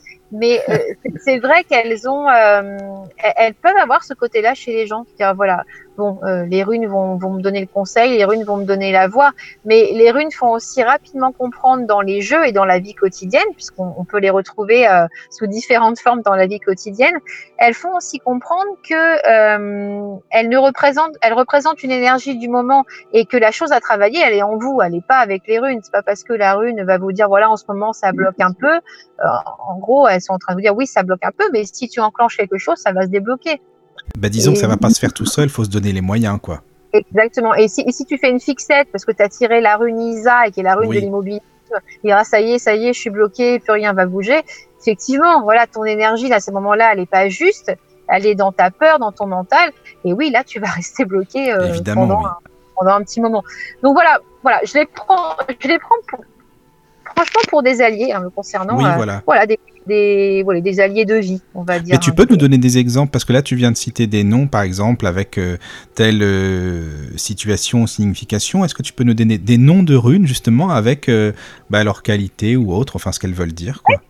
Alors, je vais euh, te donner donc celles qui les, les, plus connues et puis je vais te donner ma chouchoute aussi. Hein, Ah bah rune- vas-y, avec plaisir. Alors, une rune qui est, qui est très connue et qui est très appréciée des gens, c'est Algise. Alors, Algise, si tu veux, elle a la position d'un- d'une personne qui invoque les dieux. Tu sais, debout avec les bras levés de chaque côté. C'est sa position. Et c'est pas une position choisie au hasard puisque euh, c'est la protection divine. Donc, c'est la rune de l'invocation des dieux. Donc, euh, quand tu sors cette rune-là, tu sais que voilà, tu es, sous bon guidage, tu es sous bonne protection et que, a priori, le chemin dans lequel tu t'engages est plutôt, euh, est plutôt bien parti. Alors, c'est vraiment, et là, c'est la rune, euh, la rune d'Odin, j'ai envie de te dire, c'est le, le, père des dieux, le père de tous les dieux. Donc là, tu es sous. Voilà, c'est une rune pour le coup qui est rassurante, j'ai envie de te dire. Oui. et extrêmement, extrêmement positive. Une rune que les gens aiment beaucoup et parfois par ego, hein, c'est la rune Féou qui, qui, ressemble à un F si tu veux, mais les, les, les barres du F pointent vers le ciel. D'accord. Euh, elles, veulent, elles, veulent, dire, euh, c'est-à-dire. Alors, Féou, c'est une, une, rune qui, qui, est très appréciée parce que c'est la rune de l'abondance. Ah. Euh, de l'abondance. Et chez les Vikings, elle représentait euh, aussi les terres, hein, le côté propriété. Donc aujourd'hui, qui est beaucoup moins présent chez nous, en tout cas chez eux, qui était quelque chose de fondamental. Euh, donc le côté abondance. Mais la rune Féou est intimement liée à la rune Isa, donc qui est la rune de l'immobilité, une rune de glace. Euh, mais Isa n'est pas qu'une rune de glace dans le sens euh, dans le sens négatif. Encore une fois, on dit tout à l'heure, parfois tu as besoin de cette immobilité là, et elle note aussi les fondations Isa. Donc quand tu tires Isa, tu peux aussi te dire voilà, bon ok, euh, c'est la rune de la stagnation pendant un petit moment, mais c'est peut-être aussi parce que j'ai besoin d'aller consolider mon, mon enracinement, à mes propres fondations. Tu vois? Et euh, Féou fonctionne avec Isa dans le sens où il y a alors un avertissement, en tout cas un dicton, euh, un dicton qui revient relativement souvent avec les runes. C'est si tu emploies mal Féou, l'énergie de Féou, eh bien tu vas arriver sur l'énergie d'Isa. C'est-à-dire que l'abondance, si tu as le privilège de la recevoir dans ta vie, on te demande de la partager. Alors, quand on parle d'abondance, on ne parle pas forcément d'argent. Hein. Hein, on parle non, non, c'est pas forcément euh, l'abondance matérielle, ça peut être autre chose. Voilà, une abondance spirituelle, une abondance de connaissance. Euh, les dieux, hein, quelque part, te, te, te, demandent de transmettre, de pas garder pour toi. Hein, le, savoir se transmet, les connaissances se transmettent, la bienveillance, la gentillesse se transmettent. Et si tu gardes tout ça secret pour toi par ego, tu sais, par euh, parce que c'est à moi, parce que moi je veux savoir et avoir le pouvoir. Là, tu rentres dans un ego, dans le pouvoir du coup. Oui, donc c'est pas bon du tout, quoi. C'est Isa, c'est la stagnation, plus rien ne se passe. Et c'est ce qu'on retrouve dans l'énergie. Hein, une personne qui euh, qui est vraiment dans un ego euh, et dans un mental très fort, au bout d'un moment, ça finit toujours par bloquer pour elle. Ben oui, parce qu'elle est toujours en train de stagner et c'est toujours pareil. Euh, je comprends ce que tu veux dire. Voilà, et donc c'est un lien assez intime qu'il y, a entre ces deux runes. Euh, une dernière rune, si tu veux, qui est aussi, qui est aussi très. Alors, ma chouchoute, tiens, bah, je vais l'oublier sinon. Alors, ma chouchoute, c'est Faut pas l'oublier, ta chouchoute, quand même. Attention, elle, est là. Hein.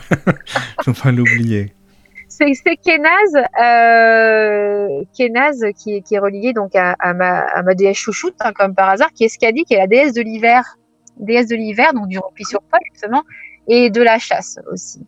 Et euh, Skadi est, une géante qui a été adoptée par, les dieux, puisque les dieux ont, ont, ont tué son père, et que Skadi avait à ce moment-là voulu se venger et elle avait voulu tuer tous les dieux. Et, euh, et, comme elle est quand même beaucoup plus grande que, les autres dieux, euh, Odin dit euh, attends, détends-toi, on va trouver une solution, on va s'entendre, euh, on te propose un mari parmi les dieux. Et donc, euh, Eskadi choisit le dieu, le dieu des vents et le dieu des mers comme comme époux. Et donc, Skadi a ce côté, à ce côté justement de repli intérieur, mais aussi un côté très euh, exacerbé, si tu veux. C'est mm. avec le côté chasse, avec le côté, euh, avec le côté colère aussi, hein, tu vois. Et, euh, et Kenaz, c'est le symbole de la, la, torche qui éclaire les situations obscures. C'est un peu le côté sauvage de l'homme, non? Ce qu'a dit? Oui.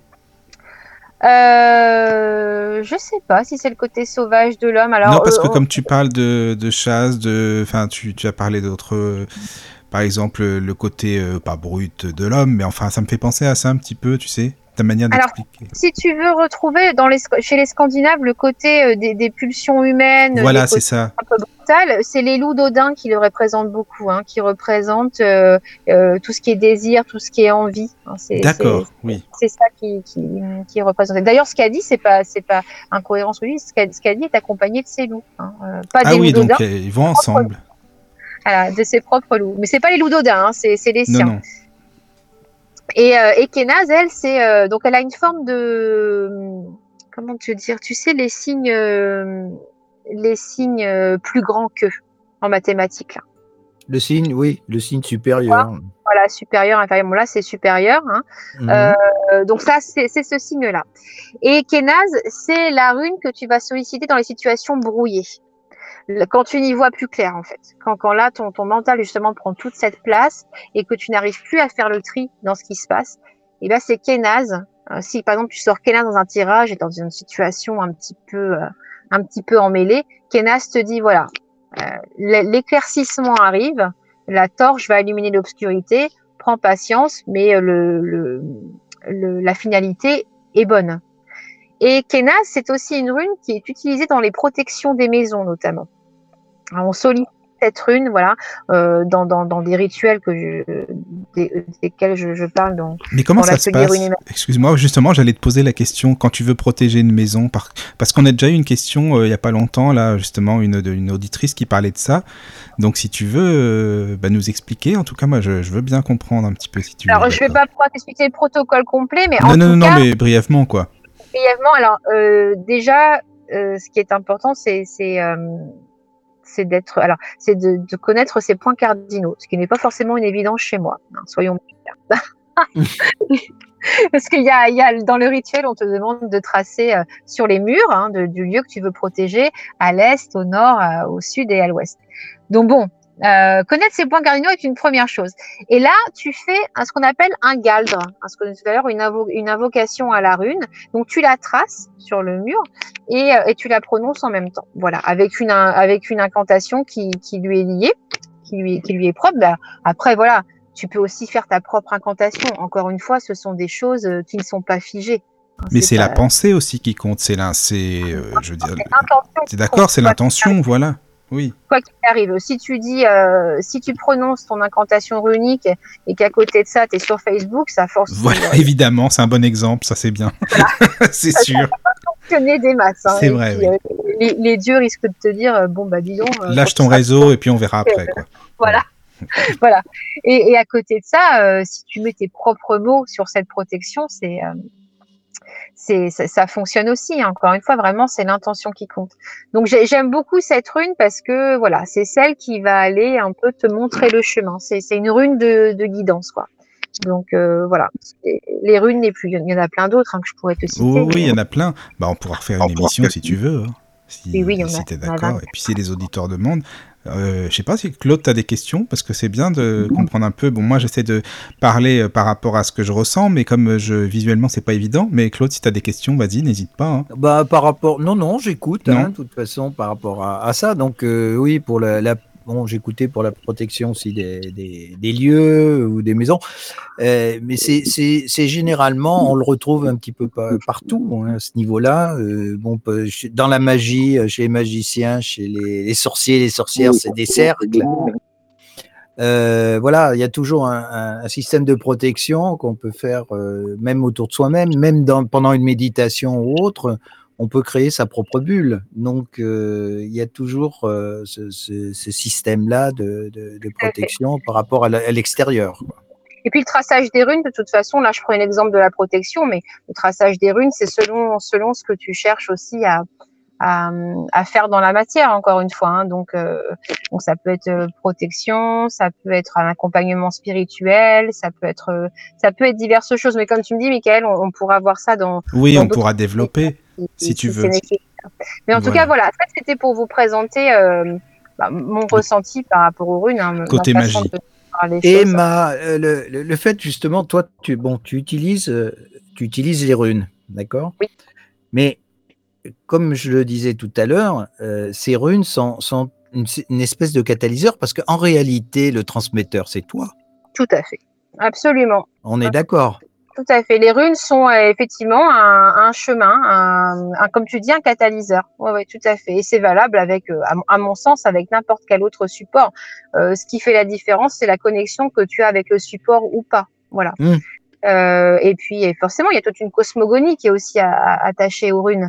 Donc, voilà, c'est un ensemble. Hein. C'est pas, par exemple pour avoir eu la, chance de traduire un livre sur les ogames, je trouve les ogames super intéressants, passionnants, etc. Mais je sais que c'est pas un support qui m'attirera. C'est pas quelque chose qui me parle. C'est ok, hein, et c'est ok aussi si les runes te parlent pas comme support. Euh, mais comme tu dis, l'émetteur, c'est toi, quoi qu'il arrive. Les runes restent un support. Voilà, tout à fait. Donc, euh, à partir de ce moment-là, c'est toi qui vas euh, aider justement à ouvrir, euh, disons, la conscience des gens qui viennent te voir, toi, tout, compte fait, par l'intermédiaire justement de ces runes et de ces symboles. Ouais, alors. Et du son, parce que tu utilises. Oui, parce qu'avec le tambour, et... oui. Vrai. Après, je j'essaie de pas trop m'enfermer sur sur mon rôle dans tout ça. Euh, ce, que, ce, que, ce qui me plaît de voir, c'est comment les gens le vivent. Voilà. Et quand, ce que je disais à Michael cet après-midi, quand on discutait, c'est euh, à partir du moment où quelqu'un ressort avec quelque chose de positif pour lui, bah c'est top quoi. C'est euh, c'est mission à c'est mission à C'est vrai. Je suis d'accord. Oui, tu te sens quand même, tu dis voilà, j'ai fait quelque chose et puis euh, de bien et même si c'est une personne euh, qui ressort voilà, et voilà. Voilà, a trouvé un petit, un petit, une petite pierre sur le chemin d'une voilà, personne, bah, c'est fabuleux. C'est ça. Donc voilà. Voilà, donc bah, écoutez, hein, si vous voulez euh, réitérer. Euh, si vous voulez. Euh, si vous voulez appeler aussi, hein, n'hésitez pas ou écrire. Bon, pour l'instant, il n'y a pas beaucoup d'auditeurs. Je sais pas en fait, mais il n'y a pas de mail, donc on verra bien. Bah, mais après, de toute façon, l'émission sera, je suppose, rediffusée en, en oui, Oui, oui, c'est vrai. Mais bon, le but quand même, c'est que les gens appellent en direct. C'est plus important quand même, quoi. Euh, si tu veux, on peut faire une petite pause. Si, si vous, ça vous dérange pas, on fait une petite pause et puis on revient après pour parler de la polarité, la polarité des runes, si ça te, si ça te va. Tu me dis. Alors oui, alors ça, ça me va, sauf qu'il me reste peu de batterie quand même. Ah mince. ah mince, mince. Alors ça, tu vois, c'est dommage, mais bon. Aléa du direct du coup. Oui. Euh, et je suis pas en mesure de pouvoir le rebrancher là maintenant. Donc euh, oui, on peut faire une petite pause et rapidement discuter des polarités. D'accord, on va faire ça rapidement. D'accord. On fait une petite pause et puis euh, on vous dit euh, à tout de suite. Euh, et voilà, vous inquiétez pas, on va faire finir l'émission tranquillement et puis on, prend le temps. Puis si t'as plus de batterie, t'as plus de batterie. Et puis voilà, mais au moins les auditeurs sauront pourquoi. C'est hein, ça la technologie. C'est ça la Oui, exactement. C'est ça. Bon, on revient tout de suite. Alors à tout de suite. Qui connaît aujourd'hui l'ancienne langue de la Lune? Qui parle encore avec la déesse? Seules les pierres se souviennent encore de ce que la lune nous a dit jadis, de ce que les arbres nous ont appris, de la voix de l'herbe et du parfum des fleurs.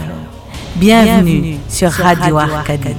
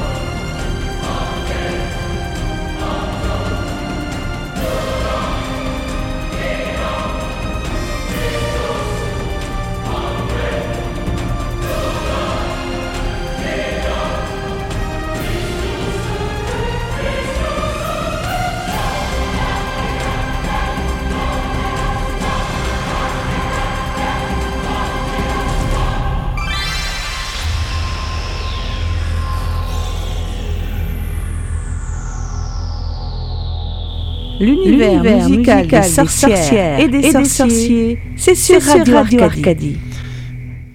Et nous revoici, nous revoilà, toujours euh, en compagnie eh bien, de Emma, toujours avec nous. Recoucou Emma. Oui, recoucou Mickaël. Et toujours avec notre ami Claude, fidèle au poste également. Oui, bien sûr, et bien réveillé. Et bien réveillé, oui, oui, quand même. Hein. Ouais, Claude, de toute façon, il est toujours réveillé. Lui, quand il y a des émissions, il vient le soir et ça, c'est génial. C'est vraiment bien. Voilà. Euh, donc on était parti pour euh, parler, enfin terminer l'émission euh, en parlant de la polarité. En fait, tu nous parlais de ça au début, Emma, par rapport au chaud, au froid, donc par rapport aux runes. Et juste, moi, ça me fait penser à une chose. Je sais pas si tu connais ou Claude, le livre du Kybalion. C'est, ah, ça parle de Hermès, Hermès Trismégiste. Et en fait, il parle des sept principes sacrés de l'univers, c'est-à-dire le mentalisme, le rythme. Il y a, y a sept principes de l'univers, en fait, euh, la polarité justement. Enfin voilà, c'est tout ce qui est euh, euh, les, deux pôles en fait, que ce soit de l'être humain ou de la nature. Donc c'est vrai que ça m'y fait penser par rapport à ce que tu dis, Emma. Et oui, et, et, Yang. C'est vrai, du coup, ça me fait, ça me fait penser aux dieux scandinaves parce que tout à l'heure je te parlais de, de Skadi qui était la déesse de l'hiver et qui avait, qui avait épousé Njord, le, dieu des, des vents. Et la petite histoire veut que Skadi et Njord justement expriment cette polarité euh, en fait, ils s'entendent pas, ils s'apprécient, ils rigolent bien ensemble, mais ils s'entendent pas des masses. C'est-à-dire que, que Skadi ne supporte pas le, le, climat de la mer et que Njord ne supporte pas le climat de la montagne. Et, euh, et du coup, euh, chacun repart euh, dans ses, dans ses contrées. Lorsque l'hiver arrive, et eh ben Njord, Njord repart dans ses contrées parce qu'il supporte pas la montagne, et vice versa pour Skadi. Euh, et c'est comme ça que les Vikings expliquaient le côté saisonnier. Voilà, euh, donc cette polarité, tu sais, où bah, là où on retrouve vraiment chez les Celtes euh, cette période où tu pars dans l'introspection. Oui, c'est ça. Le retour à toi, là où tu as besoin pendant cette période de Samhain euh, jusqu'à peu près à Imbol, tu es vraiment dans une période de, de, de, repli sur toi. Et après, où voilà, où peux, tu peux ressortir, euh, ressortir à la lumière quelque part avec tes nouveaux projets, avec ta nouvelle énergie. Euh. Mais on le ressent bien, hein. c'est quelque chose qu'on ressent euh, selon les périodes de l'année. Bon, par exemple, en, décembre, on le voit bien, bien sûr, quand il fait très froid, bah, les gens évidemment restent chez eux, mais pas forcément parce qu'il fait froid. On ressent bien que c'est la période de la famille, la période de la sérénité, la période où on doit se sentir avec les personnes que, bah, qui nous sont proches. Enfin, et c'est vrai que c'est chaque période de l'année a cette énergie qui ressort. Enfin, je le ressens comme ça. Je sais pas vous, mais euh, je l'ai ressenti ça. Bah, tu sais, même sur un plan, euh, un plan euh, médical, enfin médical, c'est, c'est, un, peu, un peu large comme terme, mais on sait bien aussi que les gens sont un peu plus déprimés aux périodes automnales, aux oui, périodes hivernales. on sait aussi qu'on a puissance à perdre nos cheveux au moment de l'automne, hein, comme si on faisait un peu comme les arbres, tu vois, on, on se dépouillait un peu de, ça. de ce qui doit, ce qui doit tomber, de ce qui doit partir, pour pouvoir après au, retour avec, euh, avec euh, Ostara et puis plus tard Belten. c'est là qu'on voit qu'on est connecté, justement, on est connecté avec l'univers, avec les astres, et ça, c'est vraiment génial. On le ressent comme ça. Je sais pas, Claude, ce que tu en penses? Bah oui, si tu veux, c'est. Euh, c'est la réunion des quatre éléments, enfin des quatre règnes plus exactement, hein, dans le sens où la vie animale, la vie végétale, la vie minérale sont, sont intimement liés et l'humain en fait partie euh, d'une façon ou d'une autre. Donc on suit, on, est, on est, on passe notre temps à vivre dans des cycles. Donc euh, euh, obligatoirement, rien que le fait que la planète tourne une année autour du Soleil, eh bien, on, subit ce cycle et avec justement les équinoxes qui interviennent ça nous donne, ça nous donne justement euh, des vibrations différentes, parce que la planète est vivante aussi. Hein, souvent on l'oublie, mais euh, la planète ah Terre, euh, que l'on appelle Gaïa également, enfin que les anciens appelaient Gaïa, hein, par leur champ de conscience, c'est ça, par champ de conscience de la planète, est liée à nous aussi également. Donc ce qu'elle subit, on le subit, et vice versa. C'est ça aussi qui est, qui est extraordinaire et justement qui manque dans, notre société comme la société occidentale, c'est que on, voit qu'un aspect des choses, c'est-à-dire qu'on voit que le côté matériel, le côté tridimensionnel dans lequel nous vivons.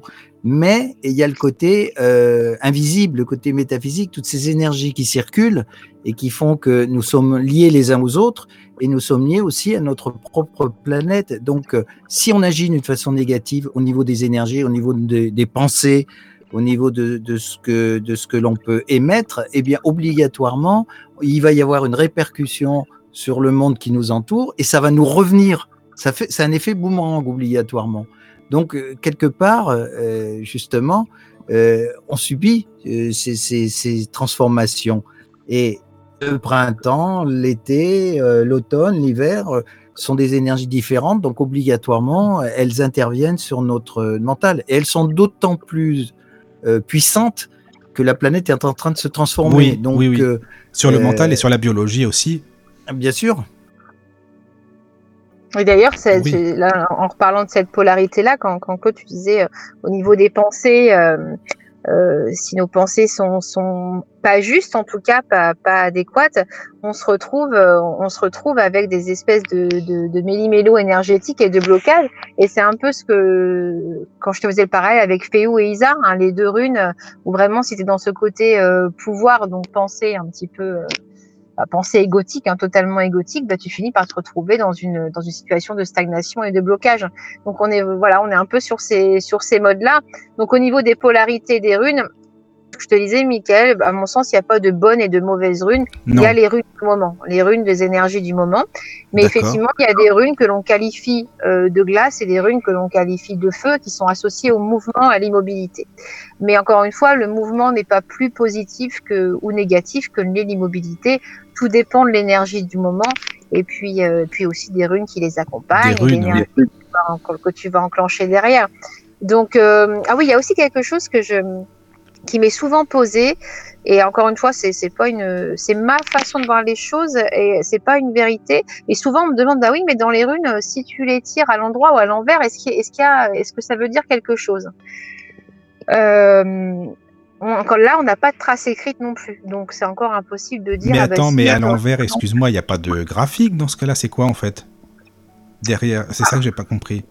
Bah, en fait, tu sais, quand tu tires les runes au niveau oui. des arts euh, oui. on te dit, bah oui, mais si je tire par exemple Féou à l'envers, est-ce que ça veut dire que je vais manquer d'abondance? Mais le à l'envers, le ah, à l'endroit, oui. euh, pour moi, pour les runes, ça n'a pas vraiment de ça sens. Ça n'a rien à. Oui, voilà, ça c'est. Voilà, c'est une énergie que tu, que tu vas solliciter à l'envers, oui. à l'endroit. Encore une interprétation du mental qui a besoin de savoir, euh, bah oui, mais si c'est à 45 degrés, est-ce que ça veut dire un truc différent? Oui, c'est chercher midi voilà. à 14h pour pas grand chose. Quoi. Non, non, mais et puis on en revient à ce qu'on disait tout à l'heure, ce sont des catalyseurs, hein, c'est-à-dire voilà. ce sont des supports, euh, donc qu'ils soient dans n'importe quelle position, à la limite, je dirais, on s'en fiche. Voilà. c'est une question qui revient souvent, hein, comme tu as souvent dans le tarot, euh, si tu tires le pendu à l'endroit, à l'envers, euh, voilà, de toute façon, cette question-là, mais attendez, je, je, viens de tirer à guise la rune de la protection à l'envers. Aïe, aïe, aïe, est-ce que ça veut dire que je suis pas protégée? Donc là, effectivement, on rentre dans des, dans des schémas euh, très mentaux chez les gens.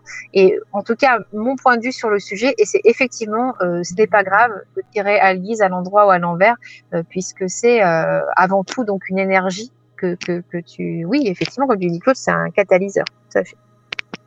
Donc voilà, donc voilà pour les polarités, euh, ce que je ce que je peux vous répondre. Hein, comme il n'y a pas vraiment de, négatif, de positif avec les runes, je peux pas parler de, de, de, véritable polarité, mais je peux parler de tendance. Voilà. Oui, de tendance, ça dépend des moments de la vie, ça dépend, comme tu le disais aussi, euh, des énergies, des, des moments de l'année, des astres, beaucoup de choses quoi, de ce que l'on vit. Voilà, voilà, fait. Donc voilà, voilà ce que je peux te dire pour voilà, tout ça. Je pense qu'on a, on a fait le tour, non, pour le, pour le sujet, la, pour la première émission, évidemment. Je pense qu'on a fait le tour de ce qu'on voulait dire, non Dis-moi ce que tu en penses. Ben, je pense que c'est pas mal, effectivement. On a oui. déjà abordé pas mal de sujets et c'est super. On pourrait en parler des heures des runes. Hein, ah oui, oui, oui. Bah, on pourra faire d'autres émissions. Enfin, si. Euh... Eh ben, avec si, plaisir. Euh, Alina est d'accord et puis euh, les personnes de la radio, il n'y a pas de souci. Pour moi, ce sera avec grand plaisir. Et puis Claude, toujours vraiment, ça me fait plaisir que tu sois là. toujours fidèle au poste, toujours habituel, c'est bien. Claude, il est toujours là, c'est super. Mm. Voilà. Bon, bah, mer merci beaucoup euh, Claude d'avoir été présent. Hein. C'est vrai qu'on n'a pas pu échanger cet après-midi. Euh, j'étais pas, euh, j'étais pas dispo. Et euh, ça fait plaisir de t'avoir eu aussi euh, à l'antenne et partager euh, cette petite heure euh, ensemble. Merci aussi Voilà. beaucoup, Mickaël, hein, pour. euh, Bah, avec plaisir, c'est normal. Ben, merci Emma à toi. hein, donc, Voilà. problème. Et puis euh, à la prochaine pour d'autres émissions, bien sûr. Ça c'est c'est c'est certain qu'on va toujours, on va s'y s'y recoller quand même à une prochaine émission. on va se, de- reprendre rendez-vous ensemble et puis euh, on va remettre ça. Voilà. Il n'y a pas Eh de bien, Bah, je euh, une très bonne soirée. Alors, Bonne soirée et puis bonne nuit à tous. Entrez bien dans le, le beau pays des rêves. Peut-être que vous allez rêver des runes, euh, je ne sais pas, des significations, des, des graphiques, etc. On ne sait pas. hein. Peut-être que les auditeurs vont entrer dans ce pays des runes. voilà. Eh bien, euh, à très bientôt à tous. Et puis merci encore d'avoir été fidèles et présents euh, à l'écoute de cette émission. Merci, à bientôt. Qui connaît aujourd'hui l'ancienne langue de la lune Qui parle encore avec la déesse. Seules les pierres se souviennent encore de ce que la lune nous a dit jadis, de ce que les arbres nous ont appris, de la voix de l'herbe et du parfum des fleurs. Bienvenue sur Radio Arcadie.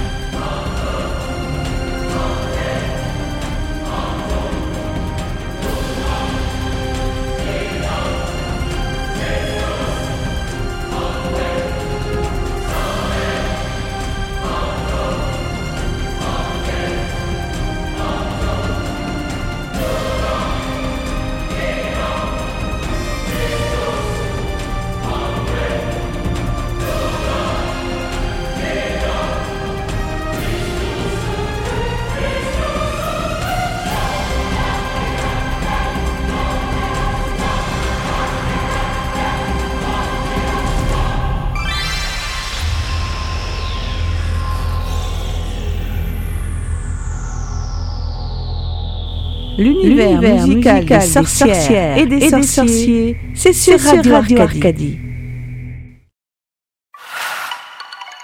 La radio de tous les mystères.